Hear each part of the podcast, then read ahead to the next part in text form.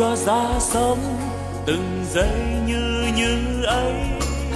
Sống luôn nồng thắm, lòng yêu thương nhân thế. Sống tôi vui sống, nguồn tâm luôn sáng trong. Sống an lành quá, lòng bao dung khắp nơi.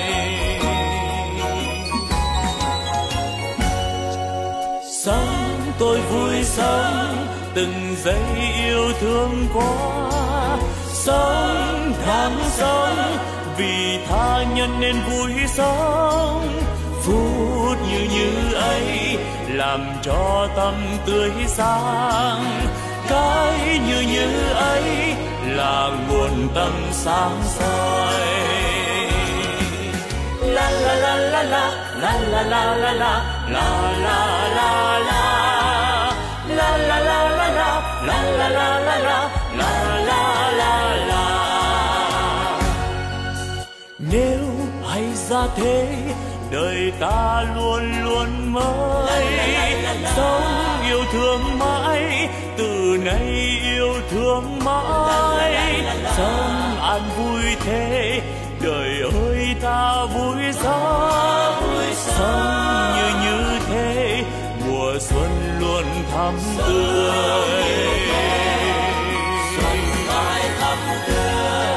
Sống như xuân mãi, mình đang như như thế. Chính như như đó là quê hương ta sống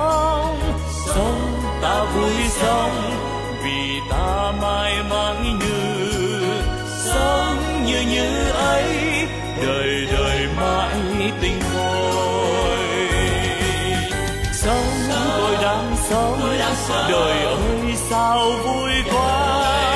Sống tôi đang sống vì đời quá tươi vui. Sống như đang sống, đời vui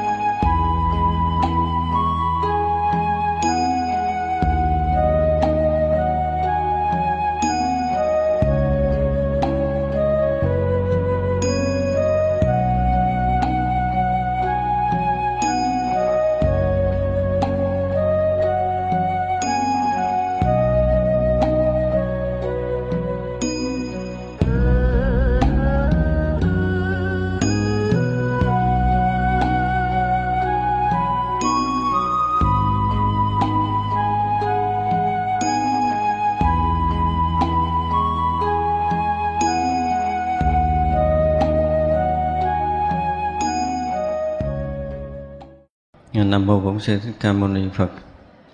À, kính thưa toàn thể hội chúng, à, chiều nay chúng ta sẽ học tiếp cái à, phần còn lại của phẩm thập trụ. Sáng à, chúng ta đã học xong cái phẩm Pháp Vương Tán Thán. À, vì muốn khiến cho chư vị Bồ Tát tăng tiến tâm không chướng ngại, có được nghe Pháp liền tự hiểu, chẳng do người khác dạy. Là kết thúc cái phần Bồ Tát Pháp Vương tử chư phật tử, thế nào bồ tát quán đảnh trụ? Vị bồ tát này được thành tựu mười thứ trí, chấn động vô số thế giới, chiếu diệu vô số thế giới, trụ trì vô số thế giới, qua đến vô số thế giới, nghiêm tịnh vô số thế giới, khai thị vô số chúng sanh, quán sát vô số chúng sanh, biết căn tánh của vô số chúng sanh khiến vô số chúng sanh thú nhập, khiến vô số chúng sanh đều phục. Vị bồ tát này thân và thân nghiệp, thần thông biến hiện, quá khứ trí, vị lai trí, hiện tại trí, thành tựu phật độ, tâm cảnh giới, trí cảnh giới, tất cả đều chẳng thể biết được. Nhận đến pháp vương tử bồ tát cũng chẳng biết được vị bồ tát này nên khuyên học mười thứ trí của như lai. Tam thế trí, phật pháp trí, pháp giới vô ngại trí, pháp giới vô biên trí, trung mạng nhất thiết thế giới trí, phổ chiếu nhất thiết thế giới trí, trụ trì nhất thiết thế giới trí, tri kiến nhất thiết chúng sanh trí, tri nhất thiết pháp trí, tri vô biên chư phật trí. Vì muốn chư Bồ Tát này luôn tăng trưởng, nhất thiết chủng trí có được nghe pháp liền được tự hiểu, chẳng do người khác giảng dạy. Bây giờ chúng ta học cái à, cái trụ cuối cùng là quán đảnh trụ. Thì cái người mà được à, quán đảnh, từ lâu nay chúng ta nói tới nói lui dù quán đảnh, hôm nay chúng ta học đúng cái cái pháp này. Chúng ta thấy là bắt đầu à, cái người đó có đầy đủ 10 thứ trí. Có được mười thứ trí mới được quán đảnh rồi sau đó cũng phải học được mười thứ trí của chư Phật mới được quán đảnh. Thứ nhất là chấn động vô số thế giới. Chúng ta học uh, kinh điển địa thừa chúng ta mới nghe nói điều này. Và những người mà quen thuộc với những cái lý pháp của đại thừa chúng ta mới hiểu nổi điều này. Chứ nếu không chúng ta không hiểu nổi đâu. Khi mà có bất kỳ một cái biến chuyển nào xảy ra với một vị đại bồ tát thì chúng ta thấy rõ ràng là thế giới chấn động sáu cách. Bị rung động, chấn động thật. Tức là cái phút chốc mà một bất kể một vị bồ tát nào, trước đây chúng ta nói một vị bồ tát nào mà nhập trong cái định của đại thừa thì gần như chấn động tất cả các thế giới. Rất là nhiều thế giới bị chấn động. Trước nhất là tất cả những cung ma gần như là phá tan cho nên đó là trong những cái giai đoạn tu tập của những hành giả thông thường đó, nó có những cái bước chuyển dễ bị những cái cái sự ngăn trở của thế lực khác không phải Phật pháp. Vì nó biết là một vị Bồ Tát mà thay đổi chứng được một cái vị thánh thì rất là nhiều những cái cung ma đã bị phá vỡ gây chấn động đồng thời gây chấn động để tác động tâm thức của một số các vị bồ tát. Cho nên nếu mà nhập định chúng ta thấy nó bình thường, thì không phải đâu. Nó có những cái bước chuyển, có những cái sự chấn động kinh khủng từ ở trong thân, cái lẫn tâm của mình, của người hành giả đó trước. Cái phút chốc mà giống như cái người mà ngộ thiền thì hay diễn tả là cái gì? Sơn hà đại địa đều đều sụp đổ. Có những cái câu nói chúng ta nghe như vậy, nhưng mà thực sự đó là những phút giây sụp đổ hoàn toàn cái thân ngũ quẩn của mình. Và cái thân ngũ quẩn của mình nó là một tiểu vũ trụ, và nó liên thông với đại vũ trụ bên ngoài. Cho nên bên trong sụp đổ thì bên ngoài chấn động, không thể nào nói khác hơn được. Chúng ta chưa có từng lắng động sâu đủ để thấy cái sự kết nối của tất cả cái gì liên quan của chúng ta ở trong thân, nó liên quan tới khắp cái vũ trụ mênh mông này. Điều đó chúng ta chưa từng thấy, chỉ trừ trường hợp có những cái định lực rất là sâu mới có thể thấy nổi điều này. Thật ra có những người mà mà thiền rồi tan biến, cơ thể trở thành không, rồi cái trở thành bình thường, nghĩ là mình công phu tốt, chưa chưa có tới đâu hết đó dù cho có tan thân thành không hàng ngàn lần, chưa tới đâu. Nó phải thấy được cái rung động cái kết nối cái hòa quyện của mình và khắp pháp giới mười phương này thì mới hy vọng nói được tiếng nói Phật pháp sâu màu. Còn chưa như vậy thì chưa nói được cái gì đâu. Cho nên là, là đôi lúc chúng ta ngồi chúng ta cũng cảm giác là mình không mình rỗng rồi mình yên tịnh rồi mình à, nhẹ nhàng gì gì đó là mới có những cái bước phá nhỏ rất nhỏ những cái nhịp rất nhỏ.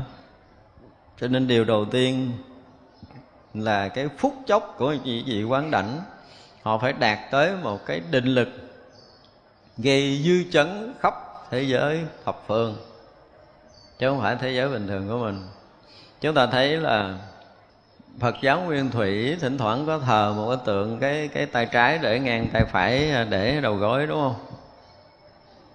Có thấy cái tượng đó không? Cái ấn đó gọi là cái ấn an địa, cái ấn có tên khác là ấn xúc địa tức là lúc đức phật hành phật là cái thế giới này nó rung động gần như nổ tung. Đức phật không kịp để tay là coi chừng nó nổ. Và khắp thế giới thập phương cũng bị như vậy. Thật ra là, đó là sự thật. Chỉ đức phật thấy sự rung động từ trong tâm của cái quả địa cầu này, chứ không phải bên ngoài. Chúng sanh gần như là một thoáng kinh hoàng đó là một sự chấn động thật xảy ra khi đức phật thành phật tại cõi của mình. Nên đức phật phải đưa tay an cái quả địa cầu này trước đó. Thì quả địa cầu này an thì các quả địa cầu khác không bị ảnh hưởng. Như vậy là cái sức dư chấn của một người mà từ cái cái cảnh giới bồ tát chuyển thành phật thôi là một cái gì đó kinh hoàng khiếp vía cho chấn động gần như tan biến tất cả các cõi ma trong cái thời điểm đó tất cả các thế giới của chúng sanh đều bị rúng động thực sự với cái lực định của Đức Phật. Đó là lực định của Phật định.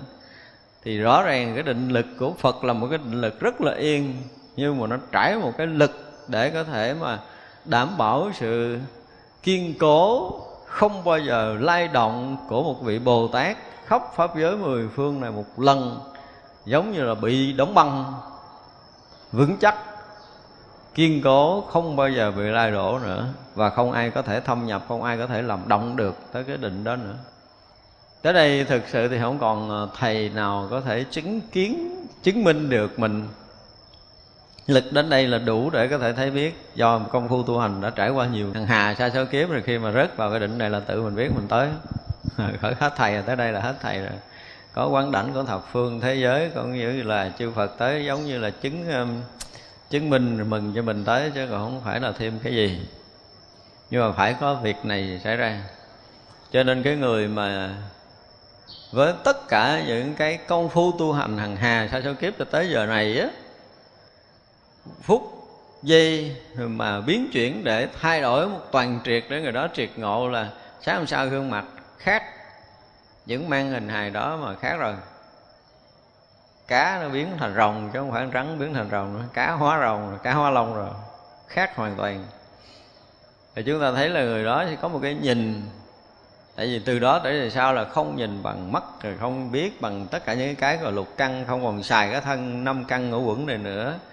Tẩy sạch trong đêm ờ, nhập định đó rồi thì hôm sau người đó khác.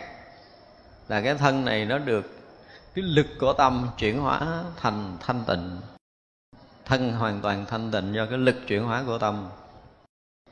Như vậy là cái điều thứ hai là chiếu diệu vô số thế giới. Cái hào quang không thể nào nói được trong phút giây đó. Kinh khủng.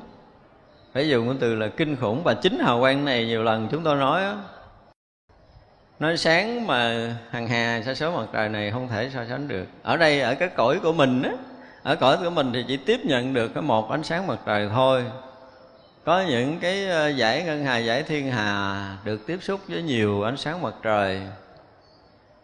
Và có những cái cõi mà tối tâm giống như cái kiểu diễn tả của kinh ờ, pháp hoa đức đại thông, trí thắng như lai thành phật. Thì ánh sáng nó chiếu khắp tất cả các thế giới. Có những cái thế giới từ xưa giờ chúng sanh nó từng sống trong đó mà không thấy nhau. Thế giới không có ánh sáng.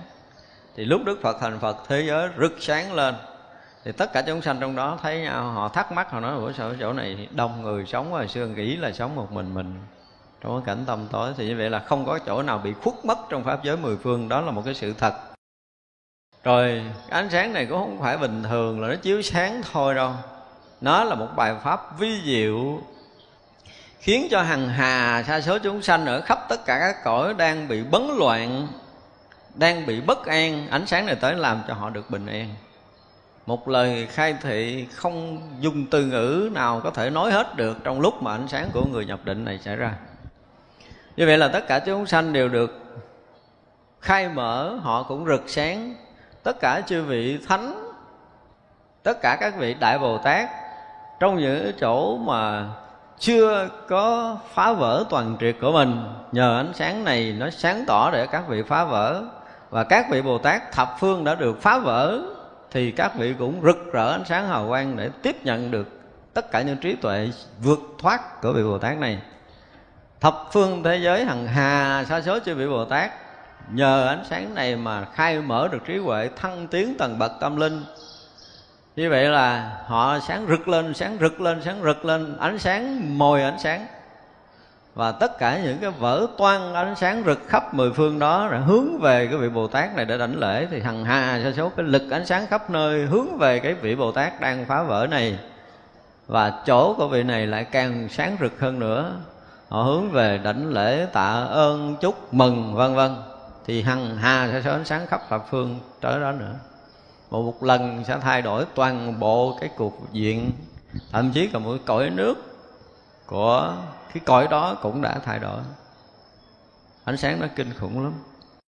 Thật ra là rõ ràng là khi Bồ Tát, một người mà thực sự mình dùng cái từ là triệt ngộ hoặc là chứng đắc thánh quả, họ xảy ra những cái chuyện này chứ không thể nó không có. Không có thì không thể thành thánh được đâu. Không thể nào mà thành thánh bình thường. Tôi học như vậy, cái tôi hiểu như vậy, tôi hiểu như vậy, cái tôi thành vậy. Không có, học hiểu là thành thành phàm phu có kiến thức chứ không phải thành thánh. Đó là kiến thức của phàm phu thì không thể là có ánh sáng chiếu diệu này.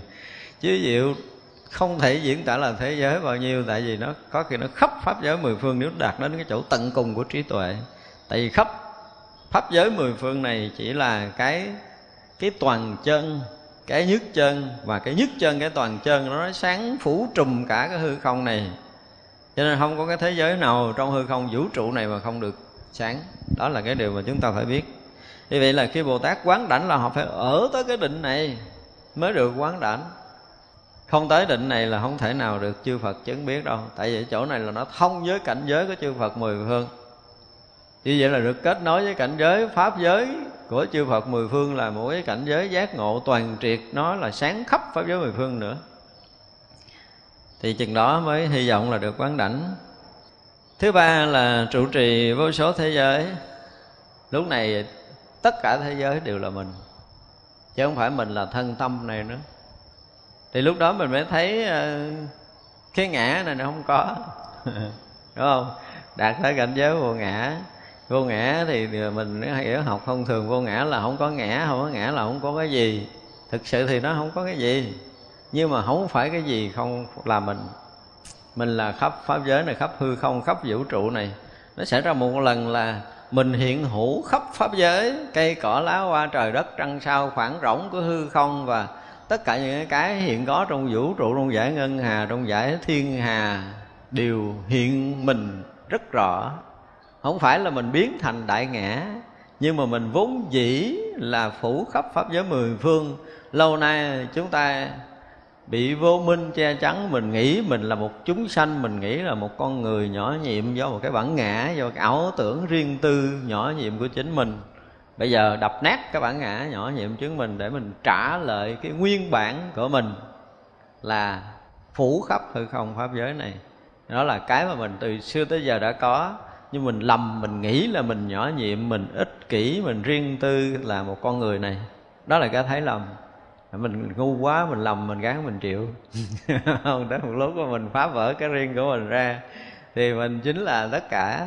Cho nên tất cả thế giới đều là chỗ an trụ của mình. Chứ không ở đâu nó không có còn ở trong ở ngoài, không còn ở trên, ở dưới, không còn là đi tới đi lui, không còn là sanh cõi này, sanh cõi nọ. Giống như cái kiểu của lý luận của chúng sanh thông thường là tôi chết ở đây tôi sanh ở cõi kia an lạc hơn, sanh cõi trời hưởng phước nhiều hơn. Không có không có cõi nào không phải là mình lúc đó mình phủ trùm khắp và muốn thu thần vào cõi nào để giúp chúng sanh để cứu độ chúng sanh là liền biến thành chúng sanh trong cõi đó để có thể tiếp tục giáo hóa hoặc là dẫn dắt chúng sanh thôi. Lúc đó là mình không còn cõi nào mà ngại từ cõi Phật cho tới cõi của các đại Bồ Tát các vị thánh hiền cõi của tất cả chúng sanh muôn loài khắp pháp giới mười phương. Chỗ nào mình muốn an trú là mình an trú gọi là trụ trì. À, tức là mình yên ở mình an trú bất kỳ cõi nào qua đến vô số thế giới. Đúng là không còn thế giới nào mình không tới, không đến được. Không có thế giới nào mà có thể ngăn trở ngay cả cõi giới của chư Phật cũng có thể hòa nhập được vào trong đó. Và nghiêm tịnh tất cả thế giới. Cái này là cái mà công hạnh tu hành của mình. Ví dụ như mình có cái phát nguyện là mình thành thành tựu cái Phật quả của mình là mình sẽ nghiêm tịnh thế giới nào? Nghiêm tịnh bao nhiêu thế giới? Hay là nghiêm tịnh tất cả thế giới ở khắp mười phương, hoặc là chỗ thế giới nào mà mình đến thì thế giới đó liền nghiêm tịnh. Thì đó là cái nguyện lực của mình và công hạnh của mình. Và khi mình đạt tới tới đó rồi thì tất cả thế giới đó thực sự nghiêm tịnh. Không có thế giới nào mà tạp loạn về nhiễu nhương là bất an, là đau khổ hết. Đó là cái điều, cái cái nguyện, cái tâm nguyện của mình và năng lực tu tập của mình đạt tới. Khai thị vô số chúng sanh không có động đạo tràng mà có hằng hà, sa số chúng sanh ngộ đạo. Đây là cái chỗ tới thật của bồ tát. Không có đi đâu hết đó không có rời đạo tràng. Nó giống như bản kinh quan nghiêm là đức phật chưa từng rời đạo tràng mà nó xảy ra hằng hà, sa số chuyện như thế này.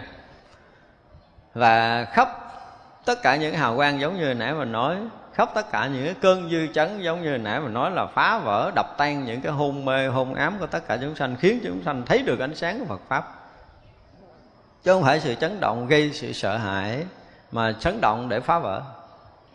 Giống như à, chúng ta lâu lâu chúng ta nghe một cái à, cuốn băng giảng nào đó, lâu lâu chúng ta đọc quyển sách nào đó mình bị chấn động vậy chấn động là mình có một sự chuyển hóa. Mình có một cái sự rung cảm ở một bài pháp nào đó, mình có sự chuyển hóa thật. Mình thay đổi cuộc sống của mình. Thì như vậy là, đó là lực tác động của các vị bồ tát. Và nếu mà nói pháp nữa thì nó lại là một cái lực khác. Cái lúc mà ngồi nhập trong định này là khả năng để có thể khai mở cho chư tại bồ tát, cho chúng sanh các nơi rồi. Thì cái lúc mà đạt trong định này, chỉ có phật định, thì cái lực mới có thể tác động tới chúng sanh sâu. Còn á, từ trước giờ mình nói tới cái chuyện mà cái thuyết pháp để khai thị tất cả chúng sanh, thì tất cả các vị bồ tát, sau khi đã nhập được cái định đại thừa rồi thì các vị lại bắt đầu sử dụng được cái ngôn ngữ gốc. Ngôn ngữ gốc đó là thông đồng tất cả các cõi nước ở khắp mười phương này. Cho nên khi mà các vị bồ tát nói một cái ngôn ngữ dù là một chúng sanh như cõi mình, cõi người của mình, thì các vị bắt đầu nói pháp á, thì chỉ chúng sanh ở loài người, ở cõi người có thể nghe được cái âm vang thuộc cõi người. Nhưng mà các chúng trời, cái cách nói chuyện nó khác nhưng mà từ cái chỗ ngôn ngữ gốc nó biến thành ngôn ngữ của cõi trời, để cho chúng trời nghe được những cái lời pháp của mình. Có những cái cõi nó nó bằng ánh sáng, có cõi nó bị chấn động bởi âm thanh, thì âm thanh đó là ngôn ngữ của cõi đó, ánh sáng đó là ngôn ngữ của cõi đó, làm tác động tới chúng sanh cõi đó, nghe và hiểu được Phật pháp. Thật ra chỉ có những cái vị mà đại bồ tát mới đủ được cái lực mà thuyết pháp cho khắp tất cả chúng sanh nghe và các cái loài thấp hơn, các cõi thấp hơn cũng nghe được cái tiếng nói của các vị bồ tát thâm nhập vào các cái cõi thấp hơn loại người của mình. Và nó cũng có thể được thức tỉnh. Vì vậy là khai thị vô số chúng sanh, không phải là tới cõi người của mình, rồi thành tựu phật quả chỉ nói cho loài người nghe không đâu. Không phải như vậy mà lúc thành tựu phật quả, lúc thành tựu đạo quả là tất cả các cõi nước đều có thể nghe được cái lời khai thị đó quán sát. Vô số chúng sanh tức là lúc đó mình sẽ thấy tất cả chúng sanh một lượt. Không phải do mình thiền định, mình hướng đến chỗ nào, mình biết chỗ đó không có vậy. Mà lúc này là gần như, giống như vị thiền sư nói là khắp thế giới là gì? Là con mắt của sa môn. Mà thiệt, lúc đó là gần như chúng ta mở toan gặp mắt để chúng ta thấy, vừa thấy vừa biết. Thấy biết một lượt. Và thấy biết một lượt khắp pháp giới, một lượt không trước không sau. Cho nên cái đó không phải mắt phàm có thể thấy được. Thì phút giây đó là khắp pháp giới chúng sanh được vị đại bồ tát là thấy một lần. Được như vậy mới được quán đảnh chứ không thấy khắp chúng sanh, còn sót một chúng sanh nào chưa thấy được, tức là đó không phải bồ tát rồi. Thật ra là từ cái chỗ sâu kín nhất ở trong tâm hồn của mình, những cái chúng sanh mà lâu nay ẩn khuất chúng ta không thấy ra, thì cái phút chốc mà vị Bồ Tát nhập trong định này phá vỡ cái cửa ngõ tận cùng vô minh sâu xa nhất. Có những cái chúng sanh tàn ẩn mà từ xưa giờ mình thấy không được. Đó là gì? Những cái loại chúng sanh mà mà nhỏ nhiệm, bảo thủ cái ngã chấp này. Lúc đó nó cũng được ánh sáng trí huệ soi thấu để nó nó không còn có một cái chỗ để bám vào cái ảo ngã. Nó sẽ tan biến và khắp tất cả chúng sanh ở các cõi đều được thấy. Từ sâu nơi tâm mình được thấy thì lúc đó đạt được cái gì? Lậu tận trí. Chưa? và như vậy là giờ cái phút chốc mà đạt được cái lộ tận trí là không còn một chúng sanh nhỏ nhiệm ảo tưởng ngã chấp nào hết. Tức là vi tế ngã chấp được phá tan. Như vậy là tất cả các pháp chấp khắp pháp giới mười phương này đều được thấy biết một cách rất rõ ràng. Thánh trí mở ra thì vô số chúng sanh được chúng ta thấy một lượt, một lần biết căn tánh của vô số chúng sanh, thấy và biết.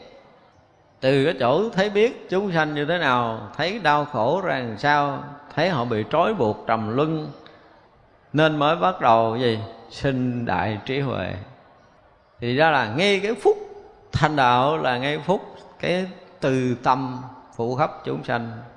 Trí tuệ thấy biết tới đâu, từ tâm đến chỗ đó khắp pháp giới có trí tuệ thì khắp pháp giới có lòng từ của vị bồ tát. Lúc đó mới được gọi là đại từ, chứ bây giờ là chưa, không phải quán, lúc đó không phải quán. Mà ngay cái thấy là mình tương thông, tương đồng, thương yêu với tất cả chúng sanh liền trong phút chốc đó. Thành ra là biết tất cả căn tánh chúng sanh để chi? Để có đủ tất cả các phương tiện. Ngay cái phút nhập định đó là chúng ta đã có đủ phương tiện.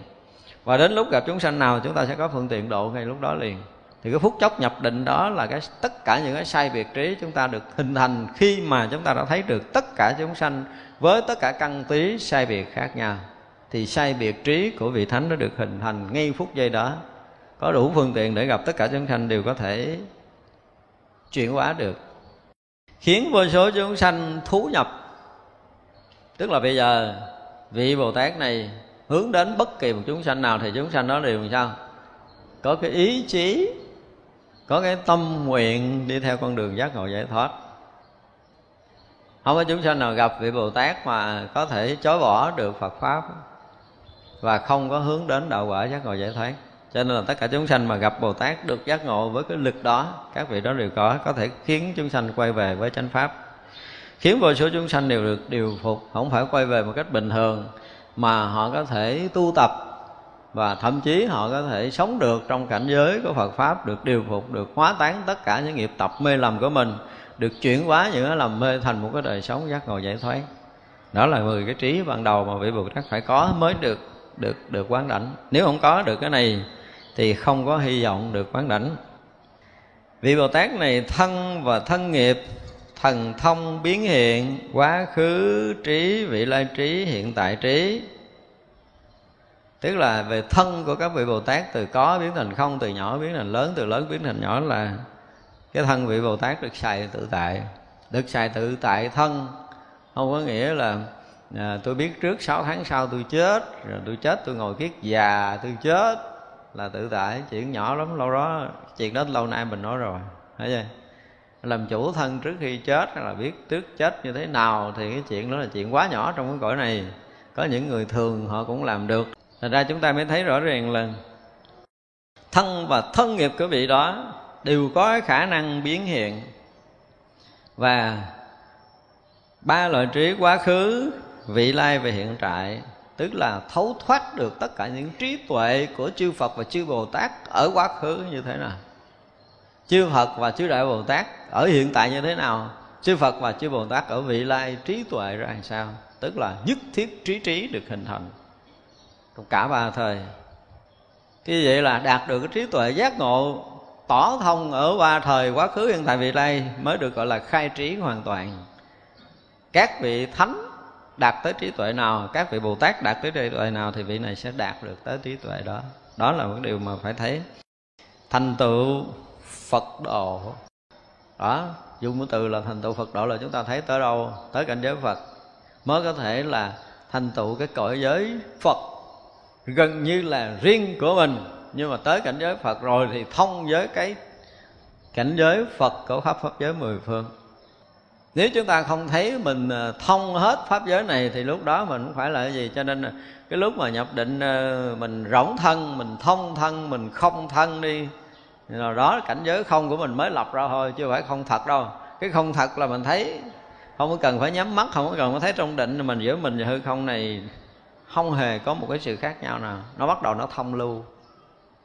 Khi chúng ta vào định là chúng ta thông với pháp giới này Thật ra tất cả những cái ở chung quanh chúng ta, trong tầm mà chúng ta có thể thấy được, mặc dù chúng ta chưa thấy khắp pháp giới mười phương này, đó là cái sự thông. Không có còn bất kỳ một cái vách ngăn nào. Thì cái định đó bắt đầu sâu rồi đó còn mình thấy mình không chứ mình không thấy được cái gì. Thấy thế giới này nó là không, cây cỏ có lá hoa biến mất, không phải. Mình sẽ làm tất cả những cái đang hiện hữu ở đây. Cái sự thông đó đó để chúng ta mới thấy rõ ràng là khi mà chúng ta hòa nhập, chúng ta an trụ trong tất cả các cõi nước, tất cả những cảnh giới mười phương thì tất cả những cái hiện hữu đó, tất cả những rung động của pháp giới đang có chính là rung động thật của của mình. Thì lúc đó mới được là thông. Cho nên là mới được thanh tựu cảnh giới của phật độ cảnh giới phật cái phút chốc thông ở khắp pháp giới mười phương này là phút chốc rực rỡ cái trị giác. Khắp pháp giới mười phương này hiện hữu cái trí giác không có cái, cái thứ hai. Nó chỉ là giác thôi chứ không có cái gì khác hết đó ra dùng cái từ mà tất cả pháp đều là phật pháp có nhiều khi chúng ta hiểu chưa hết cái này. Mà chúng ta phải thấy rõ ràng là cái giác. Giác chỉ thuần là cái giác thôi. Thuần là cái sáng đó thôi không có cái thứ hai. Và pháp giới này đều là rực sáng trong ánh sáng của cái sáng cái sáng làm rực sáng để cho tất cả đều chỉ là sáng hòa quyện thành cái sáng, không có cái thứ hai nữa. Thì phút đó mới được gọi là thành tựu phật độ. Là cõi giới đó là cõi giới sáng. Trong cảnh giới rất thật, sau khi chúng ta tan biến cái ngã chấp riêng tư thành ra, cái lúc nào mà mình chưa thấy rực sáng, có nghĩa là vô minh còn che chắn mình. Chúng ta còn bị cái che chắn, còn bị cái lầm lẫn. Chúng ta chưa có thấy tỏ thông khắp pháp giới một lần, có nghĩa là chúng ta còn vô minh điều đó để chúng ta thấy rõ ràng là mình tu chưa tới. Tâm, cảnh giới, trí, cảnh giới, tất cả đều chẳng thể biết được.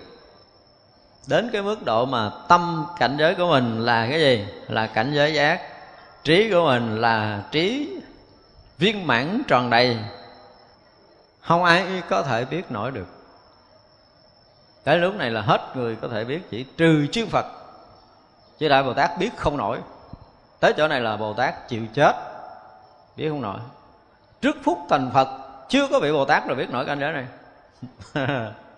Tới cảnh giới gọi là diệu giác đẳng giác thì chỉ biết tới cảnh giới đẳng giác thôi, chứ chưa biết nổi cảnh giới diệu giác của chư phật. Như vậy là cảnh giới này là phật với phật mới có thể biết nhau thôi. Chứ bồ tát là chịu, dù là thấy ánh sáng nhưng mà vô không nổi.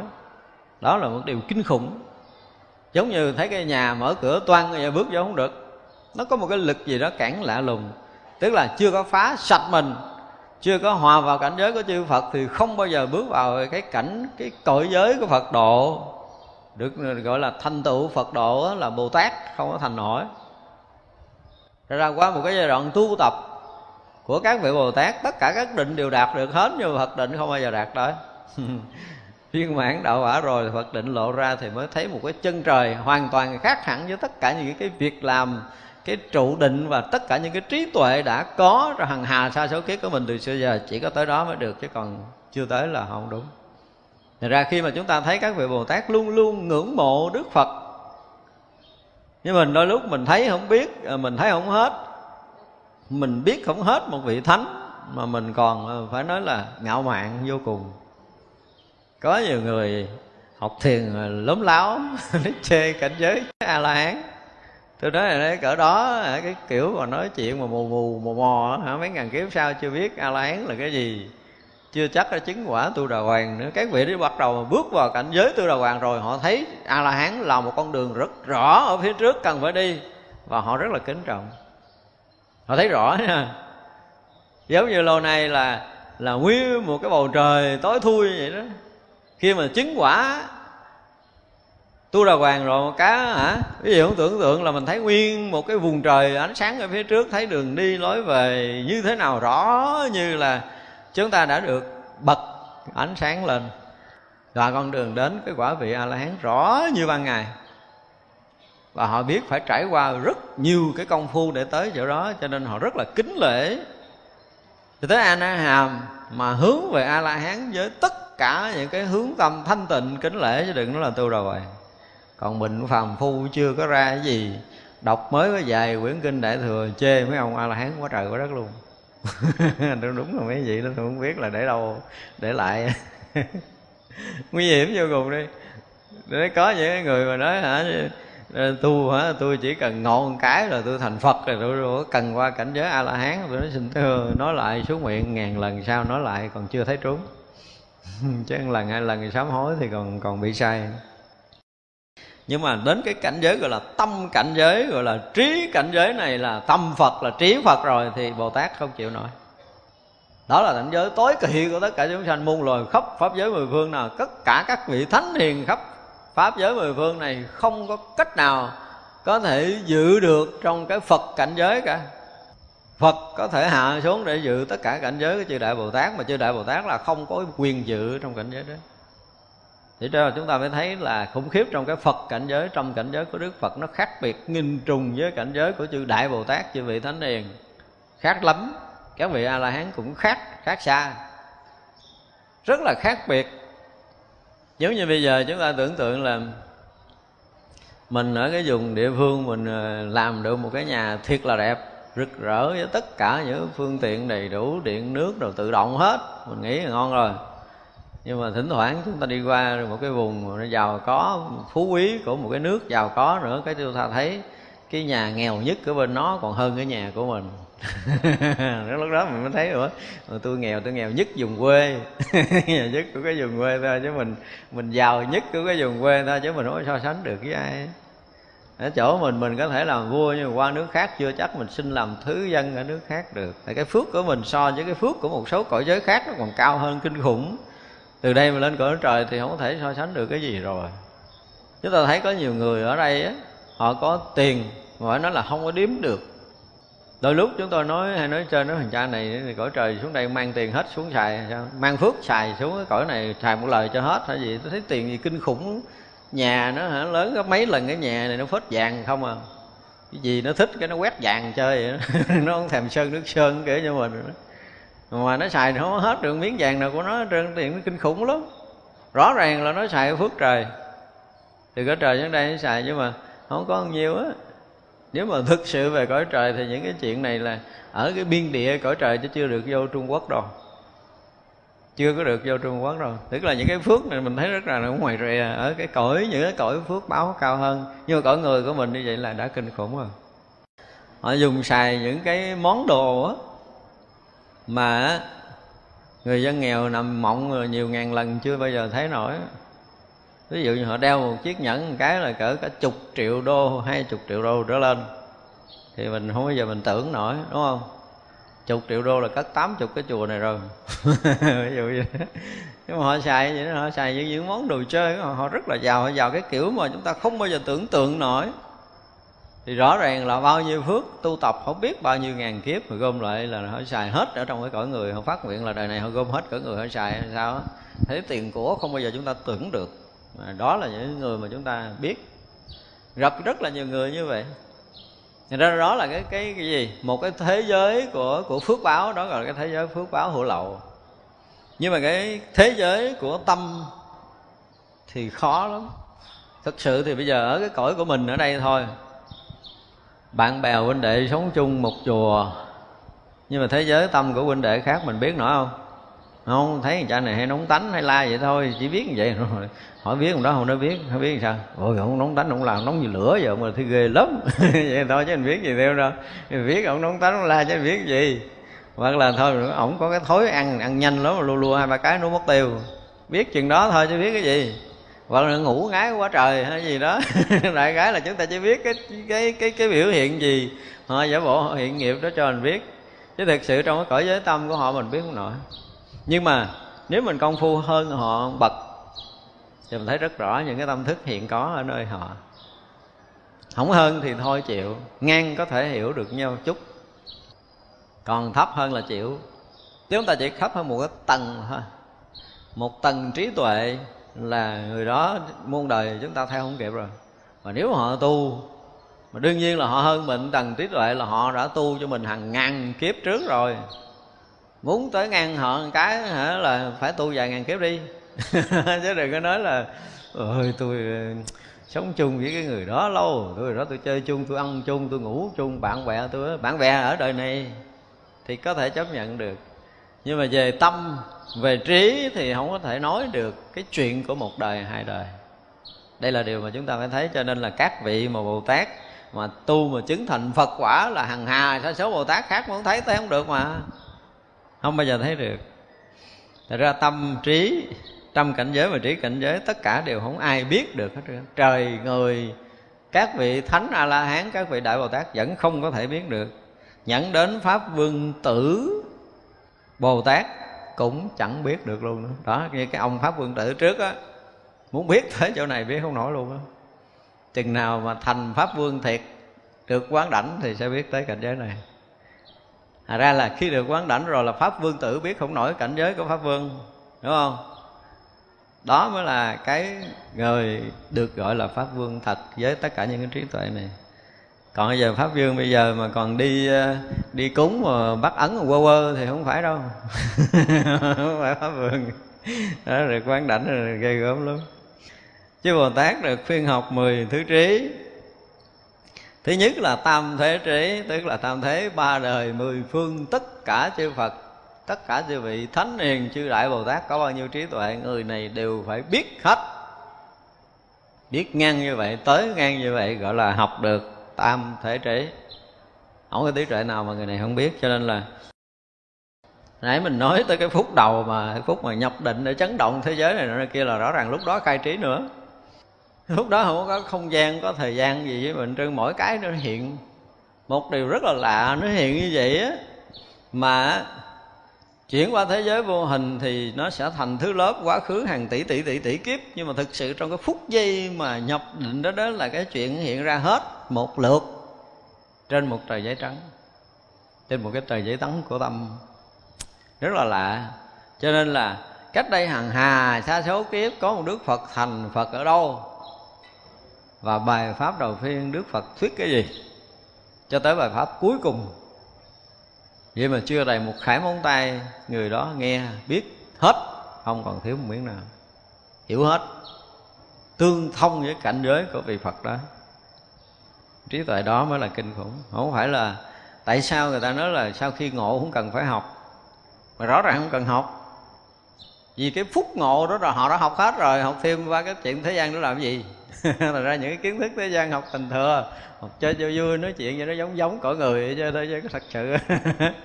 Là cái bút nhập định đó là họ đã thông nhớ tất cả các tâm của chư Phật cái quá khứ vị lai hiện tại luôn. Họ thông tâm. À, đó gọi gọi là cái cảnh giới tâm của chư Phật nó thông hết tất cả cảnh giới đó. Thật ra là cái vị mà nữa được quán đảnh là phải thông tất cả trí tuệ ở ba thời tâm thế trí là phải thông không có thông tam thế xí đừng có hồng mà được bước vào cái địa vị quán đảnh được. Tất cả những cái phật pháp trí đều phải thông. Cái cách mà chư Phật mười phương phương tiện nói pháp độ sanh như thế nào những trí tuệ của những cái chúng sanh tu tập chứng đắc ra làm sao thì vị này phải thông hết. Rồi tới pháp giới vô ngại trí ở tất cả cái trí tuệ khắp pháp giới mười phương đó, đạt tới cảnh giới vô ngại thì vị này cũng phải đạt tới pháp giới vô biên trí. Trí tuệ không còn có một cái chỗ nào có thể ngăn bích cản trở được. Tới cõi nào, hồi nãy mà nói là cái phương tiện á, tức là khi mà nhập vào trong định đó đó ha, thì biết được căn tánh của khắp tất cả chúng sanh, thì lúc đó có tất cả các loại trí tuệ, phương tiện độ tất cả chúng sanh trong cõi đó. Cái phúc đó nó đã có cái đó rồi, chứ không phải là tới cõi đó rồi mới bắt đầu thiền định mới quán sát chúng sanh cõi đó là không phải mà phút chốc ngập trong định đó là gần như tất cả điều này đã có. Sung mãn nhất thiết thế giới trí. Tròn đầy không còn thiếu bất kỳ một cái chỗ nào nữa. Trí tuệ nào ở đâu, cõi giới nào, cõi giới chư thánh nào, chư hiền nào, chư đại bồ tát nào, đều sao đều đầy đủ, trọn vẹn. Phổ chiếu nhất thiết thế giới trí, tức là trí đó, tỏa sáng tất cả trí khác ở trong khắp pháp giới mười phương này, không còn thiếu miếng nào nữa trụ trì nhất thiết thế giới trí. Họ có trí tuệ nào mà mình không thông thấu, không đạt tới cả? Tri nhất thiết chúng sanh trí. Chúng sanh thì hết vàng không? Chúng sanh thì thấp rồi, nói về trí tuệ giác ngộ, chứ còn trí tuệ chúng sanh là trong bao nhiêu ngàn năm sinh tử, bao nhiêu triệu năm sinh tử, bao nhiêu ức kiếp sinh tử của mình, là mình đã từng lăn lộn trong tất cả các cõi để mình học. Nói chứ một cái cõi người của mình đó à, mình sống đời 80 năm mình học cái loài người mình cũng chưa học hết.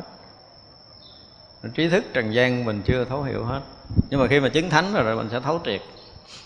Ở ngay cõi này ngay cõi này là cái mà là chư thánh đã thông đạt đầu tiên. Ờ, tức là nhất thiết là thế gian giải thấu hiểu hết tất cả những cái mà bí ẩn ở trong cái cõi giới này ở thế giới loài người này như thế nào những cái mà lộ liễu ra làm sao, những cái thô, những cái tế, tất cả cái đều thấy biết hết. Nhất thiết trí của chúng sanh đều thấy biết. Tri nhất thiết pháp trí. Đó, có những cái loại pháp mà thuộc cái dạng trí tuệ của chư thánh. Để có thể phương tiện độ sanh thì vị này sẽ rõ, sẽ thông tri vô biên chư phật trí. Đó, trí cuối cùng là tri vô biên chư phật trí bao nhiêu đức phật giác ngộ thế nào là một khoen người đó phải thông thấu hết tất cả trí tuệ đó thì mới được quán đảnh. Quán đảnh thành phá vương tức là thành phật rồi. Vị này lúc đó là chứng phật quả mới có thể thông được tất cả chư phật trí. Ra chúng ta thấy là cái cái kỳ mà chúng ta học cái bản kinh um, lăng nghiêm tới cái phần um, tới cuối cùng của cái um, cái phẩm viên thông á chứ thể thấy cái cách diễn tả đó, tới giờ phút này thì chúng ta nhớ lại là gần như cái người chúng tôi bắt đầu nó cũng bị rung động trở lại với cái phút chốc mà chúng tôi đọc cái đó. Là diễn tả hay sao? Chư bồ tát nó nhập trong định thì từ đảnh môn của chư phật mười phương sao có ánh sáng câu thông với đảnh môn của của vị bồ tát đó? Và từ đảnh môn vị bồ tát nó cũng phát ra cái hàng hào quang câu thông với tất cả đảnh môn của chư phật khắp mười phương đó là cái lời thọ ký kinh hoàng như vậy. Rồi từ xưa giờ tôi nói là tôi muốn tìm, tôi muốn tìm cái quyển kinh nào diễn tả chỗ đó mà tìm không ra, cuối cùng lại nằm trong bản kinh lăng nghiêm. Tức là cái phút mà đạt tới cảnh giới viên thông một cách toàn triệt, thì thông đồng tất cả các pháp giới mười phương theo kiểu diễn tả. Bây giờ là cái chuyện đó mình dễ hiểu và kinh pháp qua cái diễn tả chuyện nó rất là dễ hiểu rồi nhưng mà tới kinh lăng nghiêm thì diễn tả một cái cách mà chúng ta thấy rõ ràng đó là cái phút giây quán đảnh như thế này. Đó là phút giây quán đảnh là thập phương thế giới chư phật từ đảnh môn của mình phóng một luồng hào quang tới cái chỗ của vị đại bồ tát này câu thông và chiếu vào đảnh môn của vị đại bồ tát này và từ cái vị đại bồ tát này cũng tiếp nhận hào quang đó và phát ra ánh sáng để có thể câu thông ngược lại với tất cả đảnh môn của chư phật mười phương. Thì lúc đó được thành phật đó, đó là cái cảnh giới mà kinh khủng nhất. Nhớ tới là rợn người đó là thật.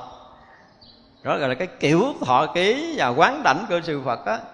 Chỗ đó mới thật là cái chỗ quán đảnh. Không tới đừng vậy, đừng nói là triệt cái gì, ngộ cái gì mất công nói dốc. Không có triệt ngộ gì đâu.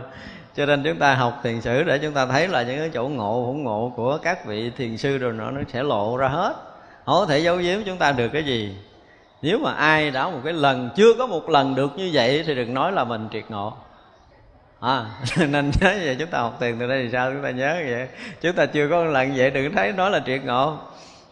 Tức là trên đảnh môn tức là chỗ tận cùng trí tuệ của chư phật được cô thông với cái đảnh môn của mình tức là tận cùng trí tuệ của mình và trí tuệ chư phật gần như là không còn có một cái chỗ sai biệt nào mà khắp chư phật mười phương phút chốc đó hiện cái chuyện đó ra mình thấy rất rõ chuyện nó xảy ra. Nói đảnh môn, tức là giống như trên đầu của mình, giống như mình đang ngồi hiện đầu, mình tưởng tượng như vậy, nhưng mà thật sự đảnh môn là một cái cảnh giới cao tột nhất của con người. Nó không phải là cái đỉnh đầu đâu, mình nói mình tưởng đỉnh đầu, nhưng không phải. Đó là, nó là cái trung tâm điểm sáng nhất của loài người. Sau khi đã thành phật, phá tan cái thân ngũ uẩn rồi, thì nó là một cái trung tâm của ánh sáng thực sự cái đỉnh cao tột của cái sự giác ngộ, cái trí giác của mình nó đạt tới cả đỉnh điểm đó rồi là câu thông hết tất cả những cái trí tuệ khác của chư Phật. Thì lúc đó được mới được gọi là cái gì? Tri vô biên, chư Phật trí còn chưa tới đó thì không phải là triệt ngộ. Chúng ta nên biết như vậy. Mình vẫn còn lưng lửng, mình có thể ngộ cái gì thì được, nhưng mà đạt ngộ mà gọi là triệt ngộ là phải tới chỗ này. Cho nên nó là những cái người mà diễn tả những cái chỗ tới nói tới cái chỗ giác ngộ hoặc là nói kệ nói ca thì mình đọc qua mình biết. Đọc ra biết không phải à, tới chỗ đó rồi á không nói tới cái chuyện gì đó giác ngộ không nói chuyện giải thoát nữa mà nói tới cái trí sáng rồi chứ không trí tuệ nói trí tuệ không có uh, bình thường. Không phải là là thông hay là rõ biết hay là gì nó không có. Lúc đó nó chỉ toàn là cái sáng cái sáng rực. Nó chỉ là cái sáng hòa với ánh sáng mà thôi đó là một cảnh giới kinh khủng nhất của các vị bồ tát khi đã tu tập. Vì muốn khiến vị bồ tát này tăng trưởng nhất thiết, chủng trí, có được, nghe pháp liền được tự hiểu, chẳng do người khác dạy, đạt được nhất thiết chủng trí, nhất thiết trí trí, còn bồ tát mà đạt được nhất thiết chủng trí là gì? Là chứng được phật quả. Phật đạt tới nhất thiết chủng trí không phải trí trí bình thường mà cái nơi để sanh ra tất cả cái trí tuệ để chứng đắc của chư đại bồ tát đạt là cái bổn gốc của cái nơi mà sinh ra trí đạt tới cái chỗ tận cùng của tất cả trí tuệ. Thì như vậy là à, được nghe pháp liền tự hiểu. Tới đây không phải nghe pháp là ai giảng nữa. Không phải ai giảng nữa mà gì? Là tất cả cái hiện hữu của pháp giới này đều là hiện hữu của pháp. Tất cả hiện hữu của thế giới này đều hiện hữu của phật đều hiện hữu pháp màu vô thượng mỗi mỗi cái hiện hữu khắp pháp giới mười phương này là đều, đều là cái hiện hữu của cái sự giác ngộ hoàn toàn. Hiểu là hiểu tới đó đó tới đó ta sẽ hiểu tới như vậy. Thì vậy là thấy cái gì biết cái gì ở khắp pháp giới này đều là cái thấy biết của của trí giác. Chứ không có cái thấy biết khác chỉ là cái giác biết. Cái biết của giác khác cái biết của mê khác. Cho chúng ta đang nghe chúng ta đang biết thì cái biết của mình mặc dầu nó không động nó không khởi niệm nhưng cái biết đó là gì? Cái biết của chúng sanh còn lòng mê chưa phá vỡ được cái thân căn ngũ quẩn này. Lúc bấy giờ do thần lực của Đức Phật trong mười phương Mỗi phương đều một vạn Phật sát vi trần số thế giới Sáu thứ chấn động. Mưa thiên hoa, tràng hoa Thiên mạc hương, thiên tạp hương Thiên bửu y, thiên bửu vân Thiên trang nghiêm cụ những kỹ nhạc trời tự nhiên hòa tấu, phóng thiên quang minh và âm thanh vi diệu. Nói cảnh giới là chúng ta nghe là biết chuyện gì xảy ra, đúng không? Tức là bây giờ cái là chuyện đầu tiên là gì? Mười phương thế giới, mỗi một phương đều có một vạn phật sát vi trần, tức là mỗi một phương đều có số vi trần, số chư phật đông không thể tính cái điểm được. Rồi, thế giới sáu thứ chấn động. Thấy chưa? Bắt đầu trên hư không là mưa thiên hoa. Hoa không phải rải mà nó là thành mưa luôn. Khắp cõi trời mưa xuống, các loại thiên hoa đẹp rực rỡ. Các tràng hoa lớn rực rỡ xuất hiện. Rồi thiên mạc hương, tức là tất cả những cái loại hương được bắt đầu xông ướp khắp pháp giới mười phương này, đầy tất cả những cái mùi hương đó. Thiên tạp hương đầy để tạo cái hương thơm cúng dường chư Phật và chư Đại Bồ Tát và cúng dường cho các vị ở trong pháp hội này thiên bửu y, đầy tất cả những y phục quý báu. Thiên bửu vân, tất cả những cái mây đẹp bắt đầu nó bủa văng khắp ở trên trời để che mát. Thiên trang nghiêm, cụ, ở đây dùng là cụ chứ không phải là tòa, tức là giống như cái tòa cụ của mình. Thì thay vì cái tòa sen báo thì là trở thành thiên cụ. Những nhạc trời tự nhiên hòa tổ tất cả các cõi trời khi mà vang bản nhạc không ồn ào mà nó là một cái gì hòa nhịp rung động vi diệu tuyệt vời. Mà cái đó chỉ có phật, bồ tát mới nghe nổi như mình nghe một cái là điếc rái, nghe một cái là hết nghe cái gì luôn. Phóng thiên quang minh và âm thanh vi diệu, tất cả những ánh sáng của cõi trời gom lại để làm sáng chứ không cần phải chạy máy đèn ban đêm. Không cần phải điện nữa. Và âm thanh không bao giờ chúng ta có thể diễn tả được. Thật ra là cái người mà một phút nhập đạo là phút đó khắp tất cả các cõi trời đều hòa tấu để chúc mừng. Chúng ta phải nói vậy. Tất cả những âm nhạc, những cái âm thanh vi diệu xuất hiện khắp không gian, những cái đẹp tràn ngập pháp giới này xuất hiện. Tại ra đó chúng ta không có thể tưởng nổi cái phúc của một người triệt ngộ. Kinh hoàng à, Được chư vật mười phương xuất hiện, xoa đầu quán đảnh, Thì chuyện đó không phải là chuyện bình thường như ở thế giới này, thập phương thế giới, nơi điện thiên đế thích nói pháp thập trụ và hiện thần biến cũng như vậy. Lại do thần lực của chư Phật, mười phương đều có một vạn Phật sát vi trần Bồ Tát đến nơi đây và đồng nói rằng, lành thai lành thai này Phật tử, ngài đã khéo nói pháp này. Chúng tôi đồng tên là pháp huệ, quốc độ đồng hiệu là pháp vân như lai, ở các cõi đều hiệu diệu pháp nơi pháp hội của thế tôn, chúng tôi cũng giảng thuyết thập trụ. Câu văn, nghĩa lý và chúng hội quyến thuộc cũng đồng như nơi đây, không có tăng giảm. Chúng tôi thừa thần lực của phật mà đến nơi pháp hội này để chứng minh. Đã bây giờ tất cả các vị đại bồ tát ở khắp thế giới mười phương, thừa thần lực của như lai mười phương đến đây để chúc mừng bồ tát pháp huệ đã nói đúng pháp. Đây là một cái sự giống như gì? Họ ký không? Đến để chứng minh và khen tặng vị Bồ Tát Pháp Huệ ở tại cõi nước này đã nói được cái thập trụ vừa qua. Ra cái thập trụ này là giống như gì? Vừa nói ra là có có được ấn chứng của chư Phật mười phương, có được sự đồng tình của chư Đại Bồ Tát khắp mười phương. Và ngược lại, cái bài pháp này ở đây như vậy, nhưng mà ở vô lượng cái thế giới chư Phật khác tức là pháp vân như lai ở cõi giới khác cũng có bồ tát tên là pháp huệ như vậy, cũng nói chuyện trước pháp hội với chúng hội đông như vậy với những lời lẽ và nghĩa lý của thập trụ giống như vậy. Thì đây là thập trụ là cái thông tất cả các cõi ở mười phương chứ không phải riêng cõi ta bà của mình. Vậy ra khi ở đây nếu mà chúng ta học mà chúng ta thông được pháp trụ rồi không? Được 10 cái trụ này nếu mà chúng ta thông, thì chúng ta nghiễm nhiên trở thành gì? Pháp vương tử à, là pháp mà một vị được đã quán đảnh trở thành pháp vương luôn nữa. Thập trụ trở thành pháp vương chứ không phải là thành pháp vương tử tức được quán đảnh rồi. Và như vậy là khắp pháp giới mười phương với mình là không còn có bất kỳ một sự sai biệt về nghĩa lý về Phật pháp nữa. Không còn có một sự sai biệt nào. Cho nên chúng ta thông được chân lý là khắp pháp giới mười phương giống nhau không có khác vì vậy mà tới lúc đó mình đi ở thế giới nào, giáo hóa chúng sanh ra làm sao để được chúng sanh giác ngộ như thế nào là giống như tất cả những lời lẽ trong thập trụ này nói ra. Không có sự sai biệt nhau về nghĩa lý, về đạo pháp nữa.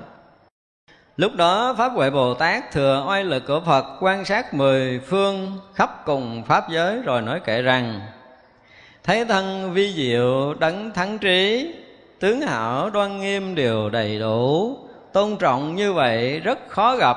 Bồ Tát dũng mãnh sơ phát tâm. Thấy đại thần thông không ai bằng, nghe lời thọ ký và dạy bảo. Các loài chúng sanh khổ vô lượng, do đây bồ tát sơ phát tâm. Giờ ngài pháp huệ bắt đầu à, nói chuyện, trả lời sau những lời khen tặng, sau những cái về lời thọ ký chúc mừng của chư Phật và chư Đại Bồ Tát ở mười phương. Bây giờ pháp huệ chúng ta bắt đầu à, bắt đầu trả lời thứ nhất là thấy thân vi diệu đấng trí thắng, tức là với cái nhìn của ngài ngài thấy cái thân vi diệu của đức phật không phải là 32 tướng tốt 80 vẻ đẹp nữa. Thân vi diệu này không thể dùng như vậy, dùng như vậy là để dùng cho cõi mình. Cõi mình là 32 tướng tốt 80 vẻ đẹp. Nhưng mà cõi của phật thì cái thân vi diệu đó là nó rực sáng hơn cái thân của hằng hà, sa số chư vị bồ tát gom lại những cái đẹp trong tam giới nào không có chỗ để có thể bàn trong cái thân vi diệu của đức phật đâu. Và cái trí của ngài là vượt, gọi là thắng trí, có nghĩa là vượt hơn hết tất cả những cái trí tuệ khác của chư đại bồ tát ở khắp pháp giới mười phương. Tướng hảo đoan nghiêm là đầy đủ, không có cái chỗ nào bị khiếm khuyết từ phước đức về trí huệ là gần như tròn đầy rồi. Do tôn trọng như vậy, rất khó gặp, tức là một cái thân như vậy thì rất là khó gặp mà để mình tôn trọng như vậy cũng hiếm có. Cái người tôn trọng cái thân đó cũng không có mà có cái thân đó để tôn trọng cũng là hiếm. Thấy chưa? ở hai mặt như vậy. Tức là cỡ đại bồ tát như ngài pháp huệ thì ngài mới thấy nổi cái thân vi diệu này. Và cỡ như ngài pháp huệ thì đủ trí tuệ mới có thể thấy được cái thân vi diệu của đức phật. Ngược lại, ngài pháp huệ do thấy cái thân này mà đầy đủ lòng tôn trọng, cung kính cái thân của đức phật thấy được như vậy mới đủ lòng tôn trọng cung kính. Còn như mình mình thấy cái thân bình thường. À, thấy 32 tướng tốt 80 vẻ đẹp mình thấy mình cũng khen đẹp nó nhưng mà cái lòng tôn trọng cung kính của chúng ta đối với đức phật chưa có tới đâu chưa có đủ. Tới đó mới được gọi là gì? Bồ tát dõng mảnh sơ phát tâm thôi. Thấy được thân phật mới là dõng mảnh sơ phát tâm chúng ta thấy ghê thấy đại thần thông không ai bằng, nghe lời thọ ký và dạy bảo các loài chúng sanh khổ vô lượng, do đây bồ tát sơ phát tâm. Rồi nói tới cái thần thông, nói tới phật pháp, nói tới tất cả những cái gì mà xuất hiện từ nơi bậc đại giác thì không ai có thể so lượng được. Chúng sanh có khổ não cỡ nào chư Phật cũng đi đến để mà giáo hóa, để cứu thoát. Thì như vậy là Bồ Tát sơ phát tâm. Sơ phát tâm là gì? Bắt đầu phát tâm làm có cái việc mà Phật đã làm thì đương nhiên là Đức Phật thành Phật đi khắp pháp giới, chúng sanh ở mười phương rồi, nhưng mà còn rất là nhiều chúng sanh chưa giác ngộ. Chư đại Bồ Tát phải học theo cái hành của Phật và bắt đầu làm như thế. Nghe chư như lai đấng tối thắng, tất cả công đức đều thành tựu. Ví như hư không chẳng phân biệt, bồ tát do đây sơ phát tâm. Tức là vị bồ tát nghe, học và hiểu đến tất cả chư phật mười phương, chư như lai là là đấng tối thắng tức là cái chỗ tận cùng giác ngộ rồi. Tất cả công đức thành tựu mỹ mãn. Giống như hư không không có cái gì có thể so sánh được. Thì vậy là bồ tát mới bắt đầu phát tâm. Tức là mình đó, bây giờ hiểu đức phật là ngài, bắt đầu ngài kể cái chuyện ngài hiểu đức phật một cách rõ ràng cho chúng ta thấy. Ngài thấy đức phật như thế nào thì hiểu đức phật như thế nào, đức phật có được cái gì. Bây giờ gọi là nghe công đức đều thành tựu mình mình nghe cái công đức thành tựu chưa chắc là mình đã hiểu, đúng không? Nhưng mà đối một vị đại bồ tát, thấy công đức đức phật thành tựu là cái gì? Thấy rất rõ. Vì thành tựu công đức đó mới có những cái lực chuyển hóa về trí tuệ, có lực khai thị, sự giác ngộ, tất cả chúng sanh và chư vị bồ tát ở khắp thập phương. Thì công đức đó mới thực sự là công đức. Nó hòa nhập vào cái biển trí tuệ của mình để có thể khai mở trí tuệ cho tất cả chúng sanh muôn loài làm cho chúng sanh được an tịnh, làm cho chúng sanh được giác ngộ, thì đó mới là công đức thật của đức phật. Tam thế nhân quả gọi là xứ. Tự tánh chúng ta là phi xứ. Muốn điều rõ biết nghĩa chân thiệt, Bồ Tát cho đây sơ phát tâm. Bây giờ ba đời nhân quả. Nhân quả quá khứ, hiện tại và vị lai. Đều phải thấy rõ. Tự tánh chúng sanh là phi xứ Đều phải thấy biết rõ. Vì muốn rõ biết nghĩa chân thiệt Của nhân quả ba đời Mà Bồ Tát sơ phát tâm Đức Phật thì Đức Phật thấy rõ nhân quả ba đời, nhưng bồ tát chưa có giác ngộ hoàn toàn, không đủ trí để thấy được điều này. Những cái thị xứ phi xứ những cái nhân quả chúng sanh chưa có thông thấu một cách toàn triệt thì chưa đủ trí giác ngộ. Cho nên vị bồ tát phải sơ phát tâm để biết được những cái điều như chư phật đã biết thời quá khứ, vị lai hiện tại, chỗ có tất cả nghiệp thiện ác, muốn điều rõ biết tận cùng cả bồ tát do đây, sơ phát tâm đó nhân quả và nghiệp báo. Chúng ta không có đủ sức để thấy đâu. Ví dụ như bây giờ mình à, với cái à, cái hiện làm người của mình giờ, mình ngồi đây, mình đâu có biết được đời trước mình là cái gì, đúng không? Mình đâu biết được sau khi chết mình làm gì. Đời trước mình làm gì? Và cái thân này không phải do một đời trước, có nghĩa là cái đời kế đây đâu. Chúng ta đừng có hiểu lầm. Quá khứ không có nghĩa là một kiếp gần đây. Thành ra cái thân nghiệp của mình nó là với nhiều đời. Có khi ví dụ như cái con mắt của mình á, Cái cặp mắt của mình đang có, Nó là cái hiện nghiệp của cách đây hàng tỷ kiếp. Nhưng mà cái lỗ tai của mình nó hiện nghiệp cách đây khoảng trăm kiếp thôi. Tức là những cái loại nhân quả nó tương đồng rồi nó hình thành ra cái thân này không phải là một đời, mà là tất cả những gắn kết nơi thân của chúng ta, cái thân tướng chúng ta là hiện tất cả những cái nghiệp của hằng hà sa số kiếp sinh tử về trước. Chứ không phải mới đời kia, nó chúng ta đẹp, bây giờ chúng ta xấu, không phải như vậy. Tất cả những cái sắc diện nên gương mặt của mình thành hình con người của mình là cái sự gắn kết của hằng hà sa số nghiệp báo của hằng hà sa số cõi gom lại để thành một đời vì nó có những cái tương ưng đời có một chút à đời nó thành cái mặt méo méo hoặc là cái mặt tròn tròn, ví dụ vậy thì, vậy là đời đó là cái diện kiểu đó thôi, nhưng mà lỗ mũi nó lại là đời trước. Cái răng nó là đời khác nữa, ví dụ vậy nó là thành tựu những cái nghiệp, nó gom tất cả những nghiệp, nó mới thành một cái nghiệp của một con người. Thật ra ai nói mà vừa chết thành cái tọt qua đời sao thì không biết hiểu cái gì luôn, chứ không hiểu Phật pháp đâu. Hiểu kiểu bà la môn, chứ Phật pháp thì hiểu không giống như vậy không có thể gì gom tự nhiên cái chết đây cái sanh cái tọt cho bên kia cái thành người khác. Đó, nghiệp có một đời đó cứ nặng nọt qua đời sau cứ nặng nọt qua đời sau nữa giống cái kiểu mà mấy người à, nắng à, người gốm mà đưa vô lò. Chỉ còn sinh tử của chúng ta nó phức tạp. Nhân quả nó là một cái gì gom tụ tất cả những đời kiếp sinh tử muôn vạn kiếp của chúng ta nó phức tạp lắm không có vừa.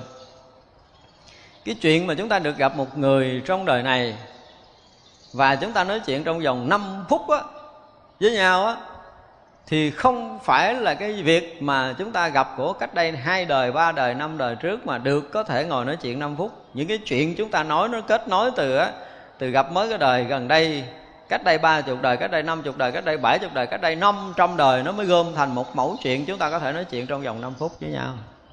Nhân quả nghiệp đó nó phức tạp như vậy đó.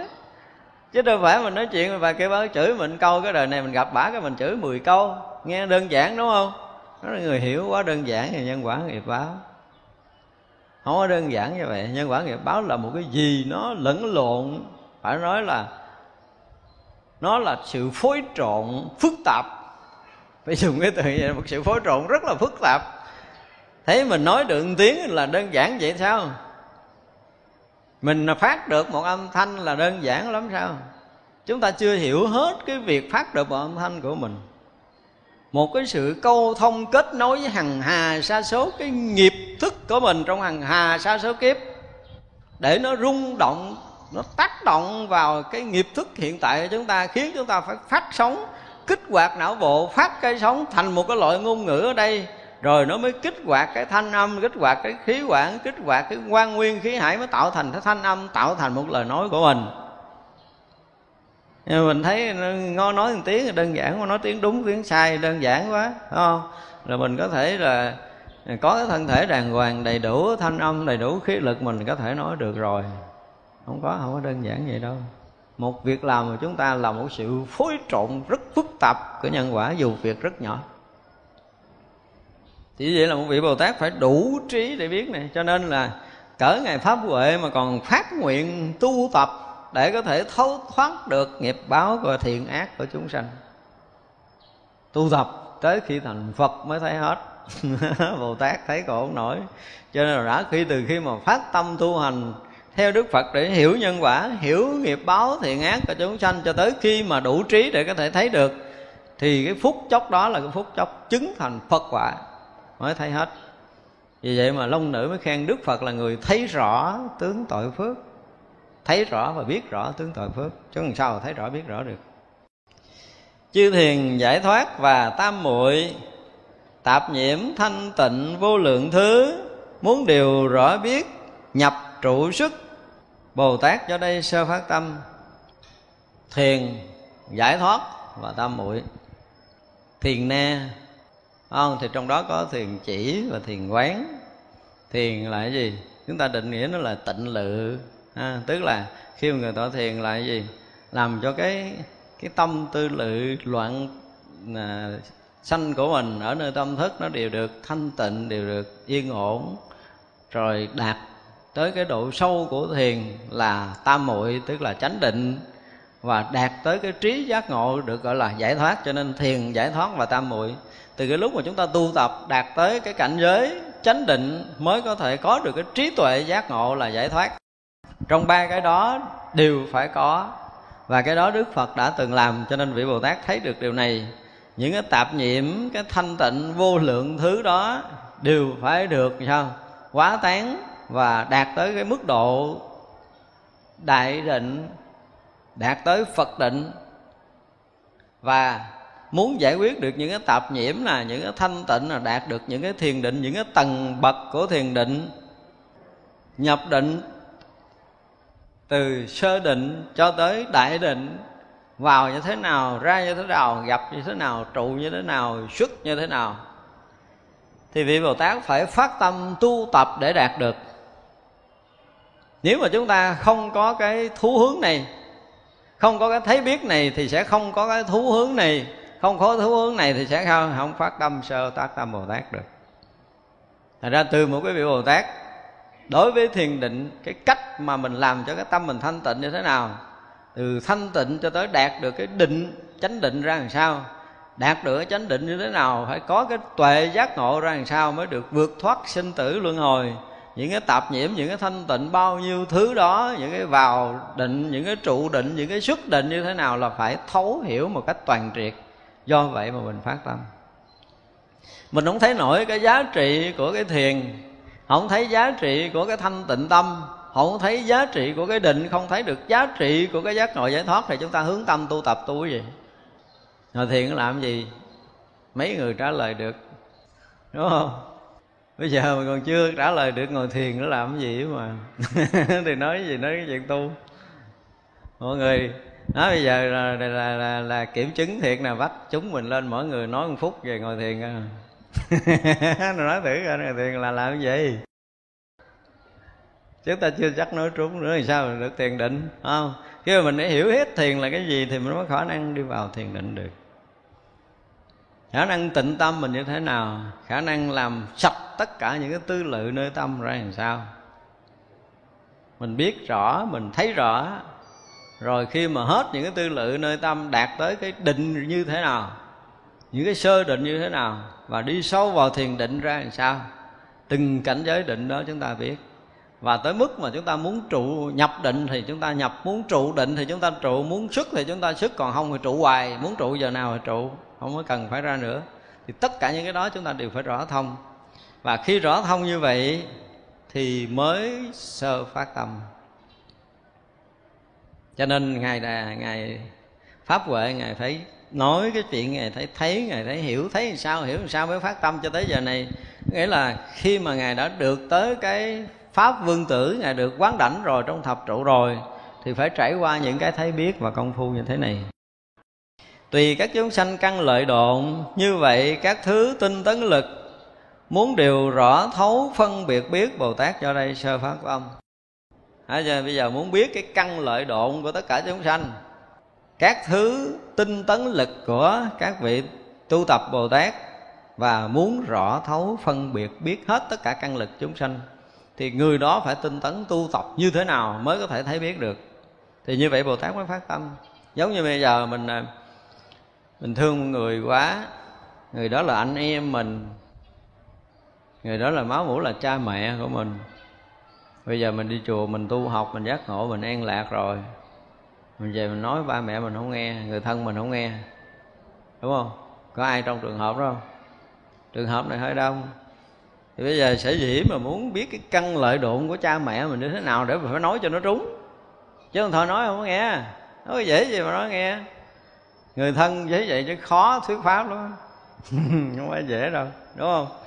Vậy là mình phải tinh tấn lực như thế nào? Mình phải công phu ra làm sao để cái lực tâm của mình nó mạnh khi ngồi xuống là người ta chỉ biết nghe và làm theo chứ người ta không có được quyền cãi nữa. Thì đó là một cái đoạn công phu kinh khủng không phải chuyện đơn giản đâu. Chứ thôi ngồi nói ăn chay tốt lắm bà ba ba ăn đi cũng đập chén cái bóp. Mày nói một tiếng nữa tao đập vô đầu mày. Nghĩ xong à, ờ, nói dễ đâu tiếng phát người ta ăn chay là cái chừng cũng bị đòn nữa chứ đừng nói chuyện ra phải thấu rõ cái căn lợi độn người đó mà căn lợi độn đó phải lực gì mới có thể chuyển cái căn lợi độn này là bắt buộc chúng ta phải học, phải tu. Chứ không phải gặp ai cũng nói pháp nói được, muốn chuyển hóa họ cũng không phải là dễ, cho nên muốn thấy rõ, thấu rõ cái căn lợi độn và muốn có năng lực để chuyển hóa căn lợi độn chúng sanh là buộc chúng ta phải công phu. Cho nên khi mà chúng ta muốn làm một cái điều gì, muốn xoay chuyển ai đi theo con đường Phật pháp mà làm không được thì biết rằng sao? Không lực của mình không có. lực của mình yếu đúng không? Có những người đi chùa tu tuần lễ nửa tháng, thậm chí ờ, ở tu ba tháng hạ đi về, ba bữa sau không thể giữ được là bắt buộc phải ăn mặn. Rồi nói nói làm sao nữa? Gia đình con căng lắm thầy ơi. Gia đình căng lắm, vậy là ba tháng này mình tu ra gì đâu. Có một miếng lực nào rồi về nhà mới mới có mấy người nhà mới khiều khiều mấy cái là rớt hết rồi mới còn miếng lực nào cho nên bị chuyển mình bị người ta chuyển mình mới đi theo người ta. Chứ còn nếu mình lực mình cái là về nhà cả nhà sống theo. Ờ à, tu sao con bây giờ dạy lại tao coi. Phải không? Giờ kêu làm gì cũng làm hết á. Ít ra là phải vậy. Tức là mình có cái lực đó mình vừa bước về nhà là mấy người nhà xuống lại rồi. Rồi con bắt đầu, bắt đầu tu đủ qua tháng rồi cái lực gì vậy vậy tự nói nói lời nào là người nhà nghe làm theo lời đó là lực có rồi đó. Có rồi. Ha, ngày ăn ờ, bao nhiêu phải không? Để cho vừa cho có sức khỏe ăn sao cho đúng rồi ha rồi ăn sao cho cái thân này nó nhẹ nhàng thanh tịnh à, để có thể ngồi thiền được yên nè. À, tới giờ phút này người thiền sinh chưa biết nữa chứ đừng nói dạy người ta. Nó ăn cho tới mà ngồi thở ẹ ạch. Nó phải vậy. Mình ăn như thế nào để mà ngồi được nó yên nó nhẹ rồi mình còn chưa có hiểu nữa.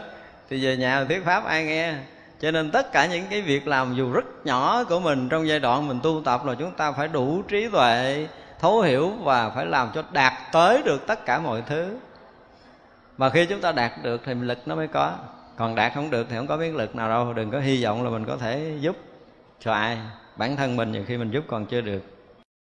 Tất cả chúng sanh hiểu nhiều thứ, lòng họ sở thích đều sai khác, vô lượng như vậy, muốn đều biết bồ tát do đây sơ phát tâm. Từ khi mà sơ phát tâm cho tới đạt tới gọi là cái gì?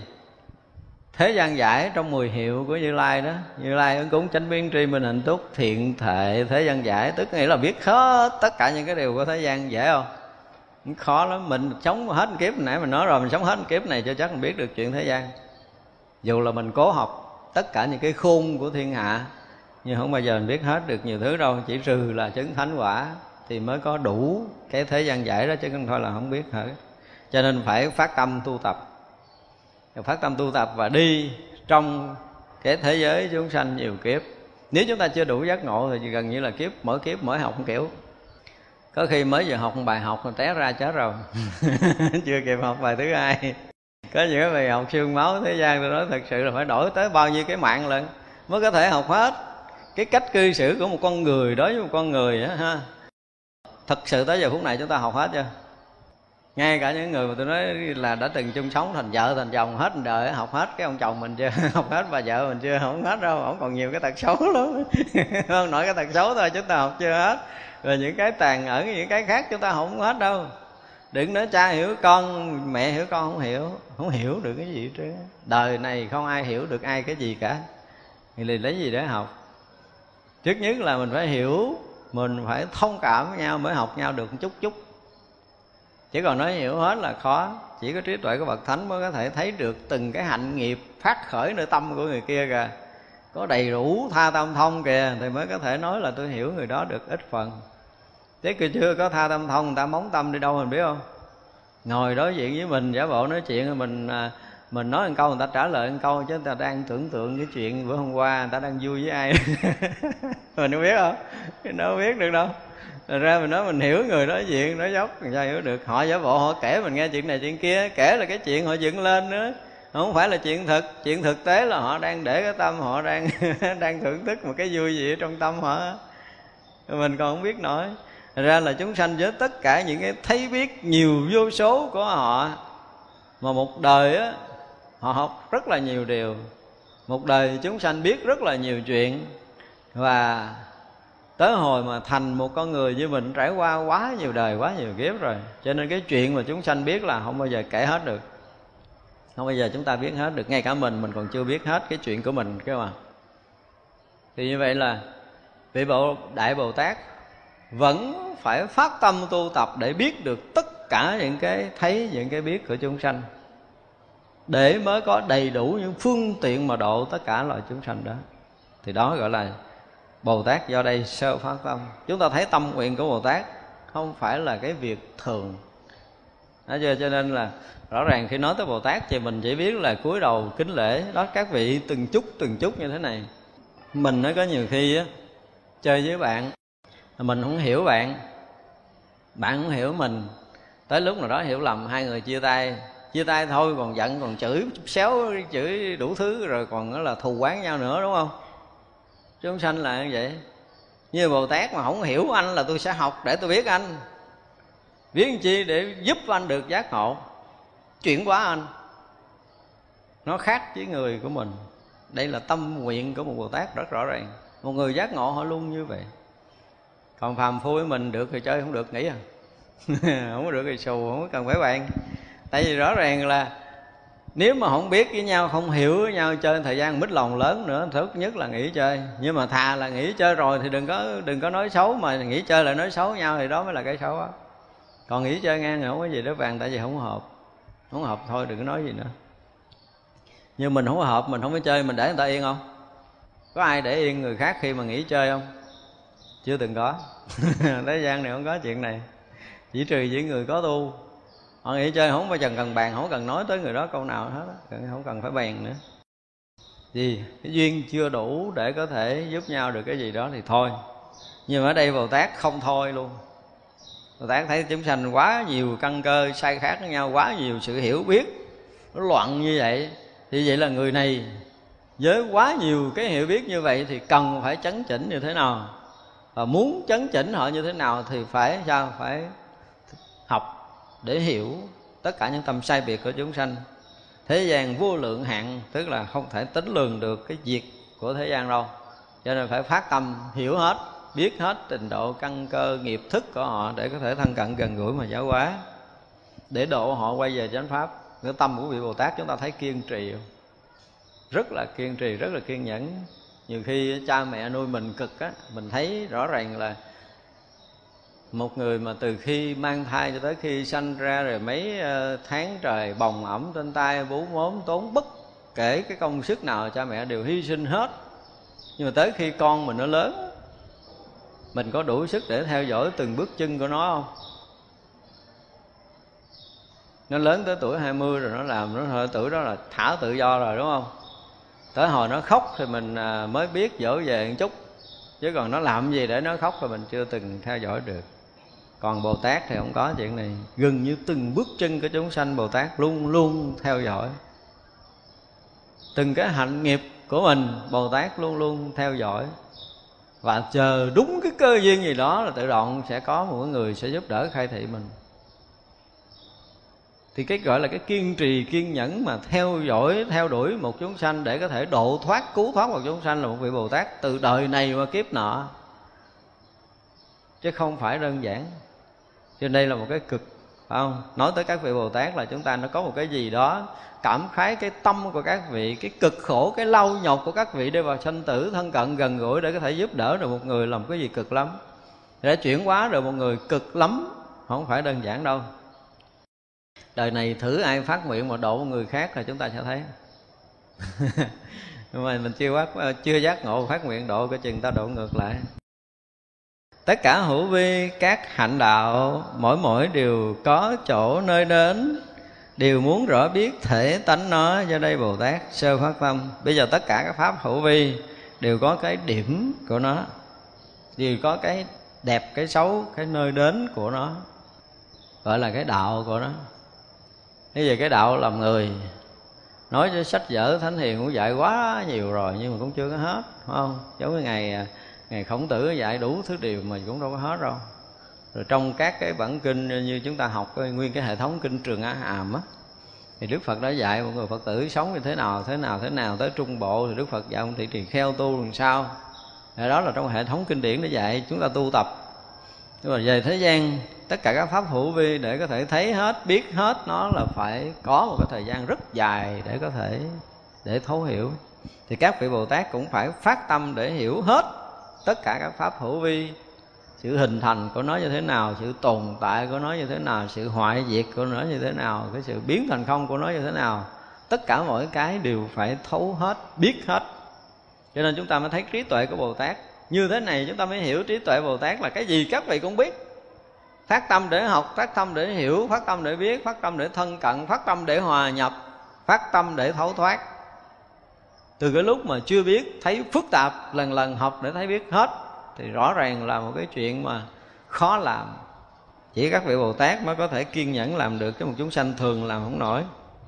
Tất cả thế giới, các chúng sanh tùy nghiệp trôi lăn không tạm dứt, muốn được thiên nhãn đều thấy rõ. Bồ tát do đây sơ phát tâm, tới thiên nhãn mới thấy rõ, chứ bình thường thấy không rõ. Cho nên là chúng sanh trong khắp pháp giới mười phương này trôi lăn sinh tử như thế nào? Thì phải chứng thiên nhãn mới có thể thấy được. Nhưng vị bồ tát cũng phải phát tâm tu tập để chứng được thiên nhãn, để thấy được cái việc sinh tử chúng sanh mà tạo phương tiện cứu giúp.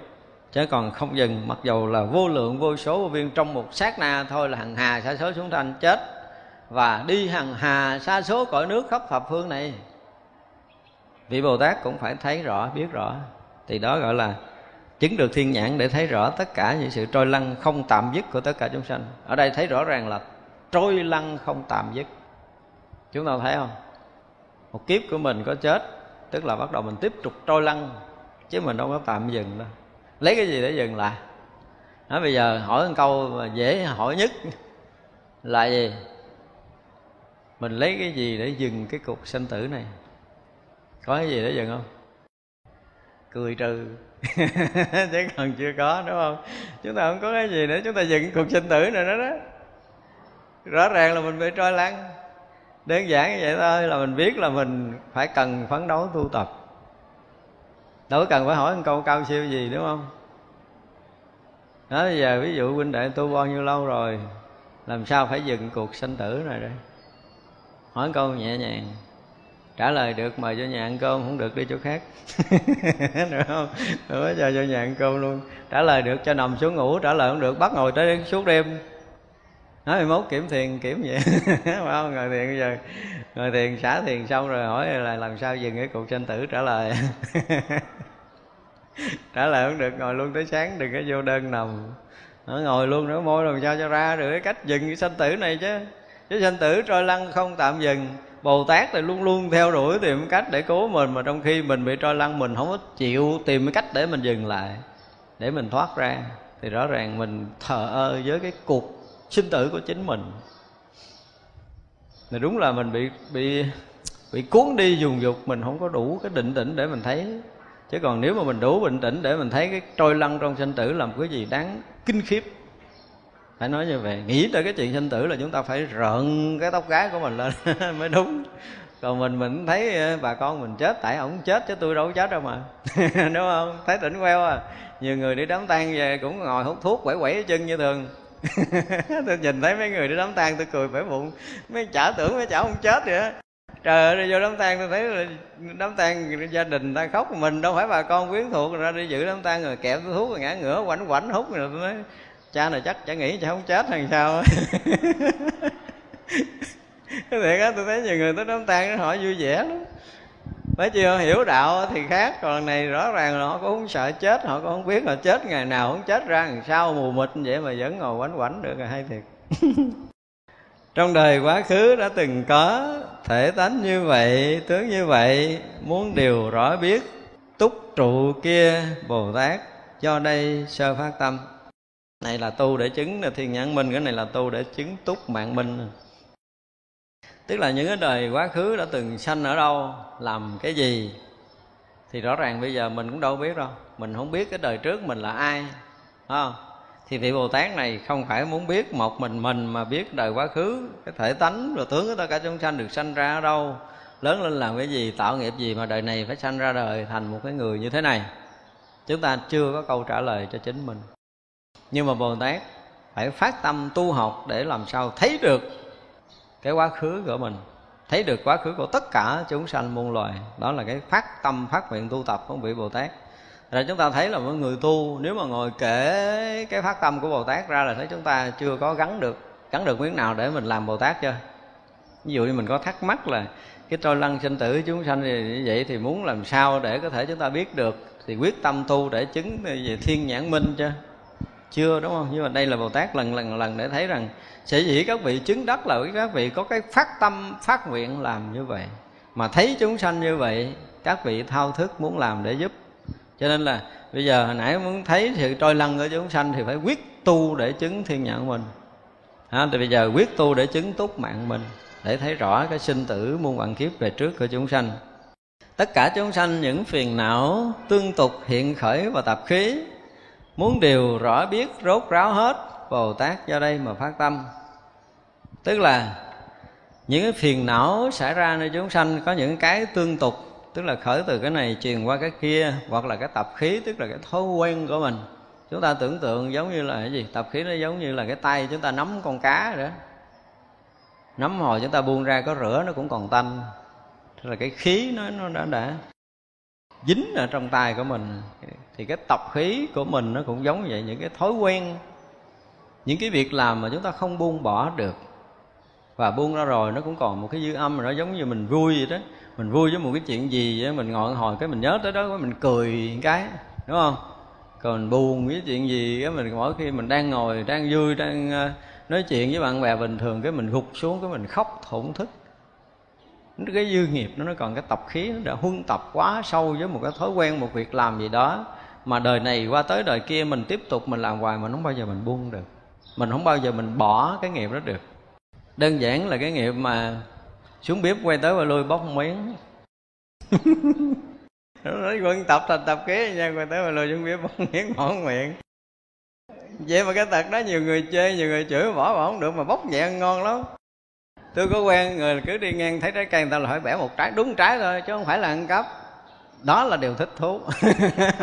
Thấy cây người ta cấy trái cây kiểu gì cũng được trơn xoài sống mít sống ổi sống thậm chí siêu đủ sống cũng cắp. Nó vẽ ăn trái phải chịu à. Kỳ cũng có cái thói quen mà không vẽ là đi đi cứ làm bầm hoài. Lỡ chạy qua cũng lẽ chạy lại vẽ nó, nó cái tập khí cái thói quen đó như vậy thấy là muốn chớp một cái rồi đó đó, giống như bây giờ mà nghe nói là đánh bài mà mình là cái lần dân ghiền bài mà đi qua đó đi không được. Phải ghé đó, chơi chừng tiếng, hai tiếng, hoặc là sạch túi nó mới chịu đi. Ví dụ như thế cái tập khí, những cái thói quen của mình là không bao giờ thay đổi được, nó trở thành một cái loại nghiệp tập rồi. Nó xông ướp ở nơi tâm của chúng ta, không bao giờ chúng ta bỏ được. Thì đó là những cái cái phiền não, những cái việc làm gây bất an cho chúng ta từ đời này qua kiếp nọ mà chúng ta không bao giờ tháo gỡ được. Nhưng mà khi bồ tát thấy được những cái điều này, những cái gì mà dễ bỏ, những cái gì khó bỏ, những cái hiện khởi thấy vậy cho nó dễ, phải không? Nhưng mà cái tập khí và thói quen thì nó rất là khó bỏ. Thật ra cái người tu của mình có đôi lúc mình ngồi lại Mình cũng phải thấy cái khó bỏ trước của mình. Thấy cái thói quen mình hay dính mắc với cái gì. Đơn giản là mình thích người ta khen thôi à mà nói chuyện huynh đệ hồi cái giả bộ mình cũng kém kéo kéo kéo cái áo đợi khen cái áo chị đẹp lắm mới chịu dừng chứ thôi kéo hoài. Kéo hoài. Bây giờ nói chuyện với người ta cái mình cũng vuốt vuốt cái tóc mình hoài. Chừng nào huynh đệ mình khen tóc mình đẹp mình mới dừng chứ mấy tôi vuốt hoài luôn á. Đứng nói chuyện mà lo vuốt tóc không à. Nó, nó có những cái loại đó đó. Mà đó là sự thật. Có nhiều người bị nhiều cái cái tật vui lắm. Rồi mình thấy họ vuốt hai ba lần rồi mình khen đại cái cho hận đừng vuốt mỗi tay đó là tập khí của người ta có những cái tập khí rất là vui Thật ra là các vị Bồ Tát phải thấy, phải biết tất cả những cái tập khí của tất cả chúng sanh, những cái nghiệp hiện khởi của nó và cái nghiệp tương tục. Mà mình cũng phải như vậy, mình ngồi lại mình tu mình mới thấy là cái hiện khởi là những cái móng nghiệp, những cái cái cái chủng tử nghiệp thức nó hiện khởi nơi tâm chuyện thấy dễ lắm. mà cái nghiệp tương tục thấy khó niệm trước niệm kế và niệm sau mà nó tương tục là bắt đầu có chuyện nhưng mới nghĩ tới uh, cái người a vừa nghĩ cái mình dứt, là cái nghiệp hiện khởi. Vừa nghĩ nó là nghiệp hiện khởi. Bây giờ cái chị đó ờ, chỉ tóc màu vàng. Mà tóc màu vàng là phải mặc áo màu gì nó mới hợp. Mặc áo màu gì là phải mang đôi rút gì nó mới hợp. Mang đôi rút gì phải trang điểm cái cái phân xón cái son phấn gì nó mới hợp. Ví dụ vậy là đó gọi là tương tục, đúng không? Nhưng mà vừa nghĩ tới người đó là mình dừng lại đi, mình đừng nghĩ tiếp thì không sao tự nhiên cái mình thích cái kiểu áo đó, cái mình thích cái cái mót tóc đó, cái mình thích cái kiểu bông đó, thích cái kiểu gì gì gì đó, gọi là tương tục. Mỗi lần nghĩ là niệm trước, niệm sau và niệm giữa nó liên kết với nhau, gọi là tương tục. Và bất kỳ chúng ta nghĩ về một điều gì mà nó liên tục kết nối là bắt đầu có chuyện, chứ còn cái niệm hiện khởi nó không có là vấn đề. Hiện khởi nó chỉ là sự hiện khởi và chúng ta thấy biết là nó tự tắt mất thì cái việc đó rất là dễ. Cho nên lúc chúng ta tọa thiền á những cái loạn tưởng đều là những cái tương tục. Còn những cái khởi cũng là liên tục, nó không có không có giường đó nhưng mà nó nó khởi niệm là niệm thứ hai nó không có giống niệm thứ nhất. Và đó là cái chuyện mà chúng ta rất là yên. Nó không có cuốn chúng ta đi theo một cái chiều nào. Nhưng mình nghĩ tới cái chuyện đó, mình thương người đó vì vì người đó giúp mình chuyện này, người đó vừa ý mình chuyện kia, người đó chiều chuộng mình chuyện nọ, cái gì cái gì cái gì. Cho nên mình mới có cảm tình, mình mới thương người đó. Thì là niệm thứ nhất, niệm thứ hai và niệm giữa tương tục thì cái niệm tương tục là cái mình cũng phải biết. Cho nên khi ngồi thiền có nhiều khi mình à, cái niệm hiện khởi và niệm tương tục mình còn thấy không có không có rành. Đúng không? Có rất nhiều người ngồi thiền có hiểu nổi cái niệm tương tục và cái niệm hiện khởi không? Chưa có mấy người hiểu hết. Rồi cái mà do tập khí tập khí nghiệp của khởi lên. Những cái chuyện rất là sâu.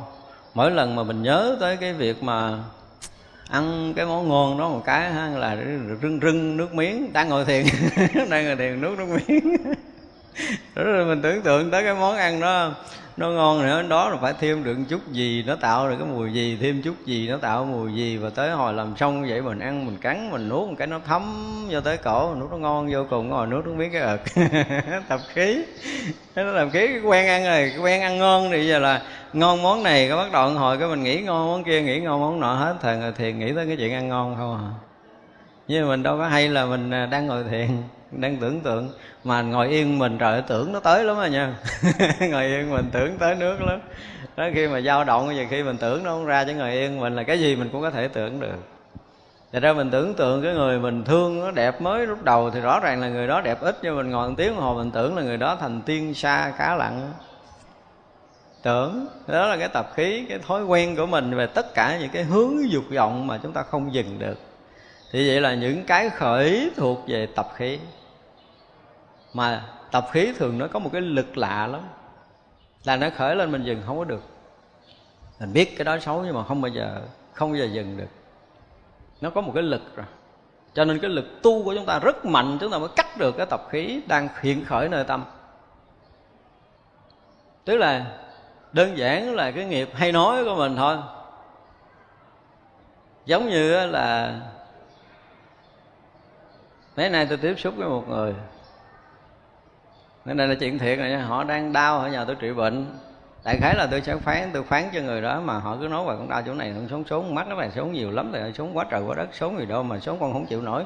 Sống từ sáng tới trưa tới chiều tôi nói, cô nói nó còn đau hơn cái đó.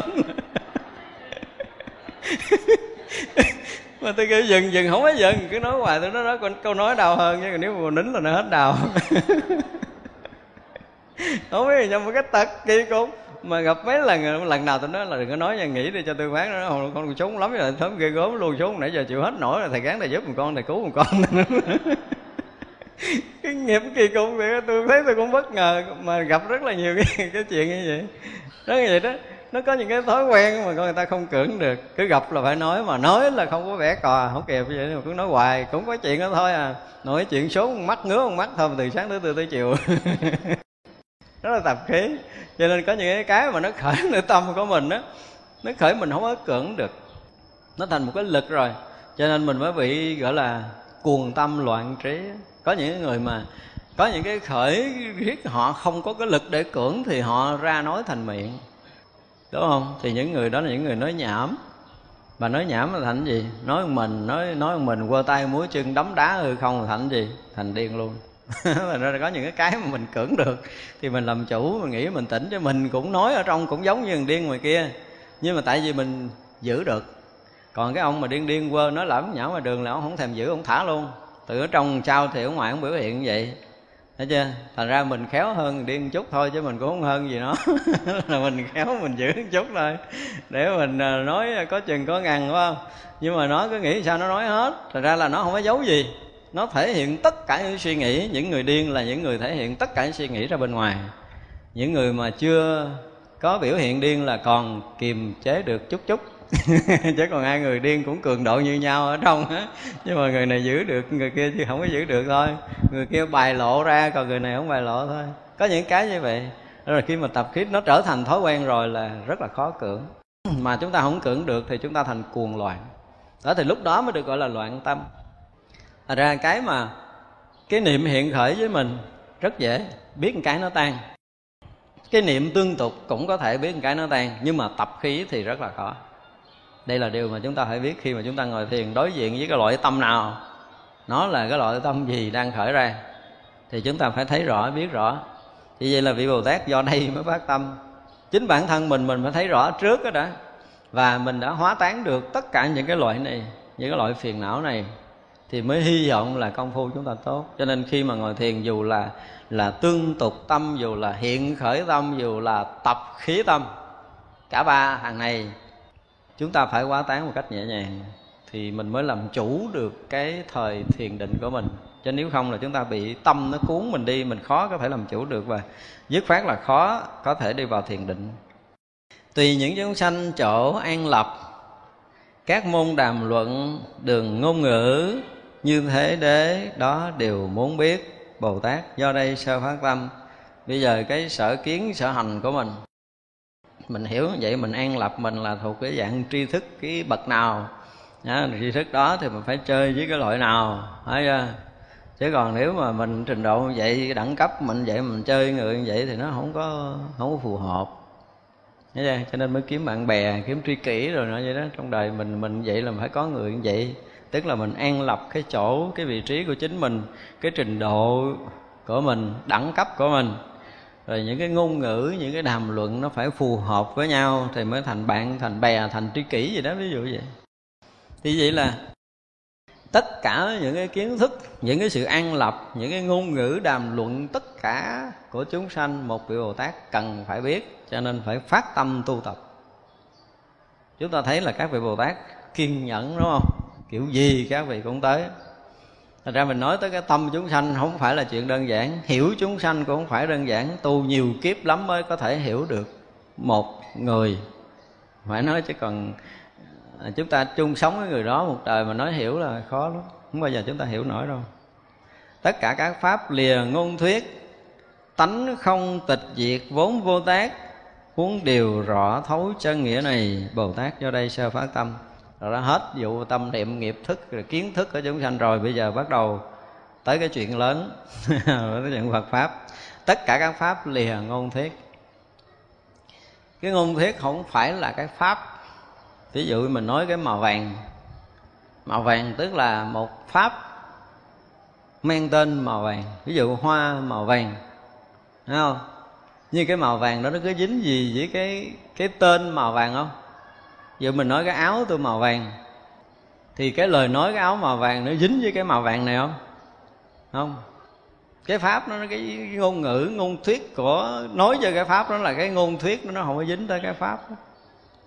đúng không? Chúng ta hiểu cái này không? Ví dụ như giờ mình nói là cái ờ, cái người đó cái mặt à, da trắng. Thì cái da trắng là cái chuyện của pháp cái pháp đó là trắng. Nhưng mà cái ngôn thuyết về da trắng, cái ngôn thuyết này nó không dính với cái trắng đó. Cái ngôn thuyết nó cũng không dính với cái vàng này. Mình nói nó đen thì nó cũng là vàng, mình nói nó xanh thì nó cũng là vàng. Cho nên mình nói nó thế nào thì đó là ngôn thuyết của mình. Còn hiện thực tất cả các pháp là nó lìa tất cả ngôn thuyết đó.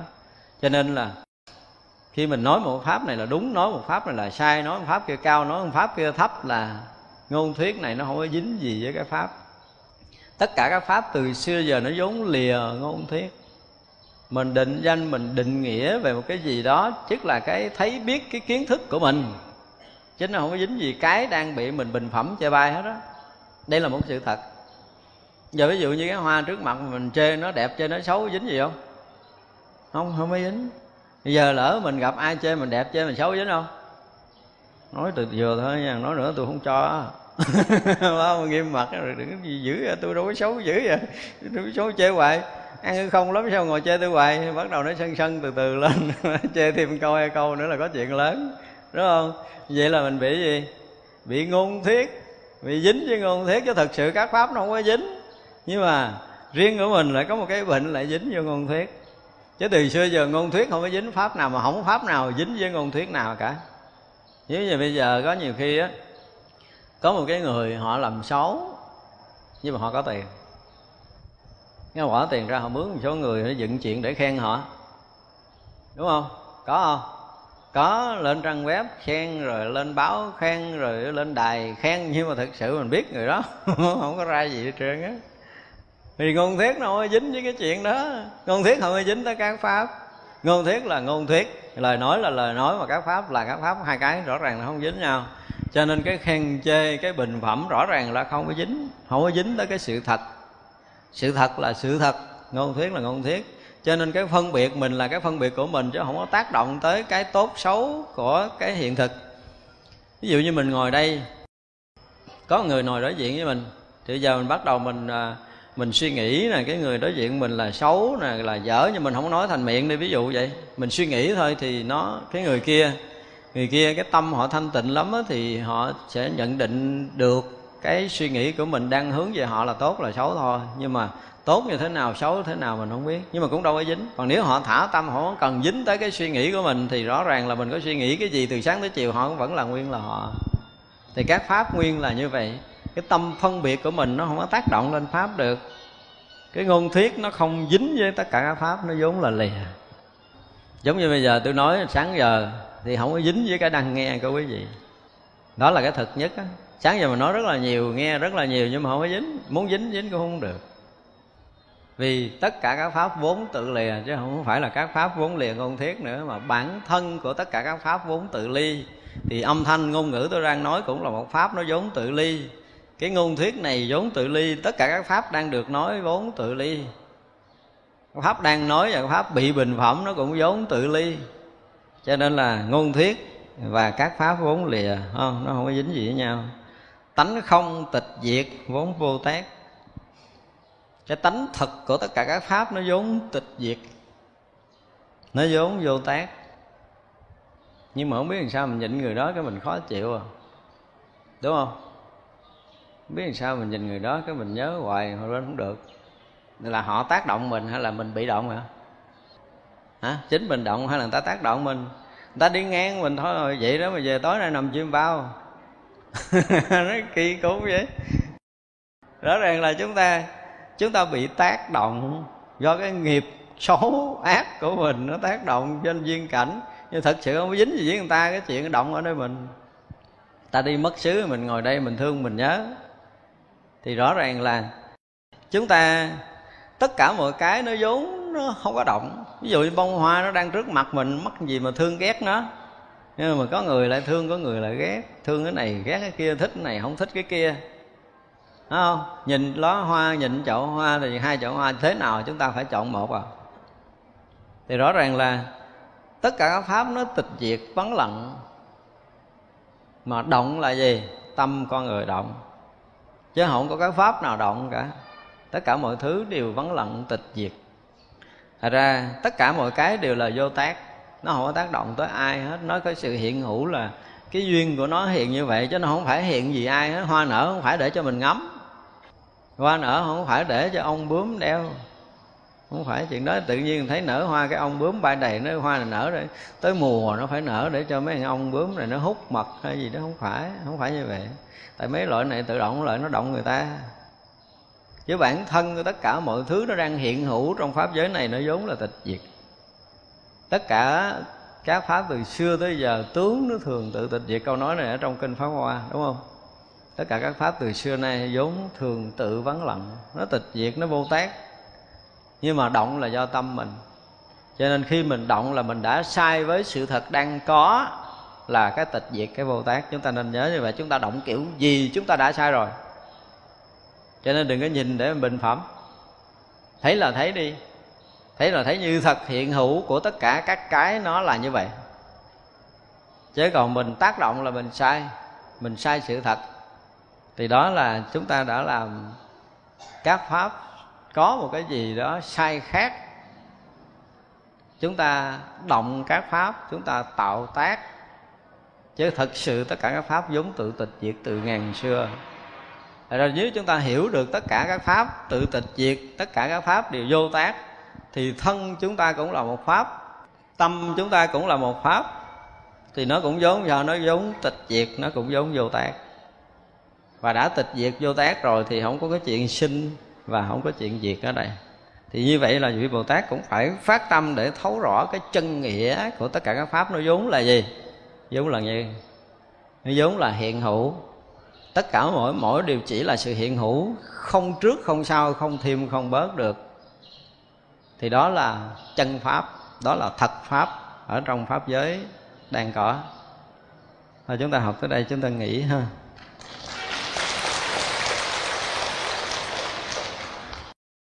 Bây giờ chúng ta hồi hướng, chúng ta nghĩ chúng sanh vô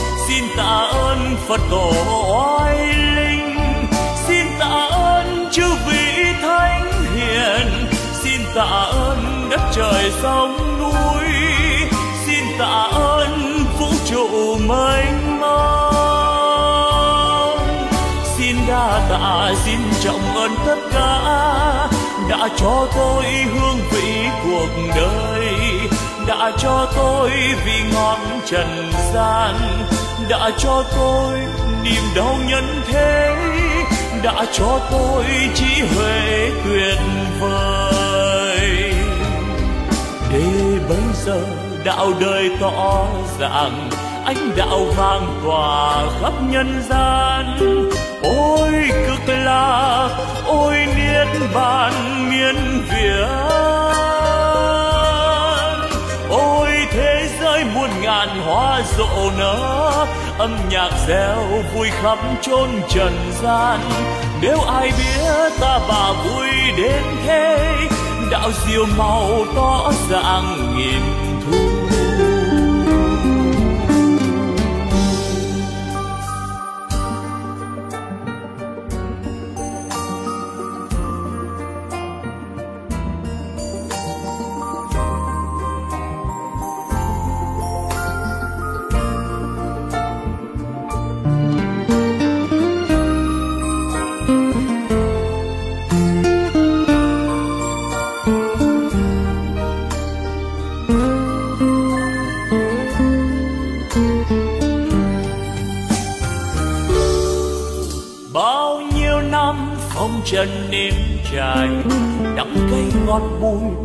để yêu thương.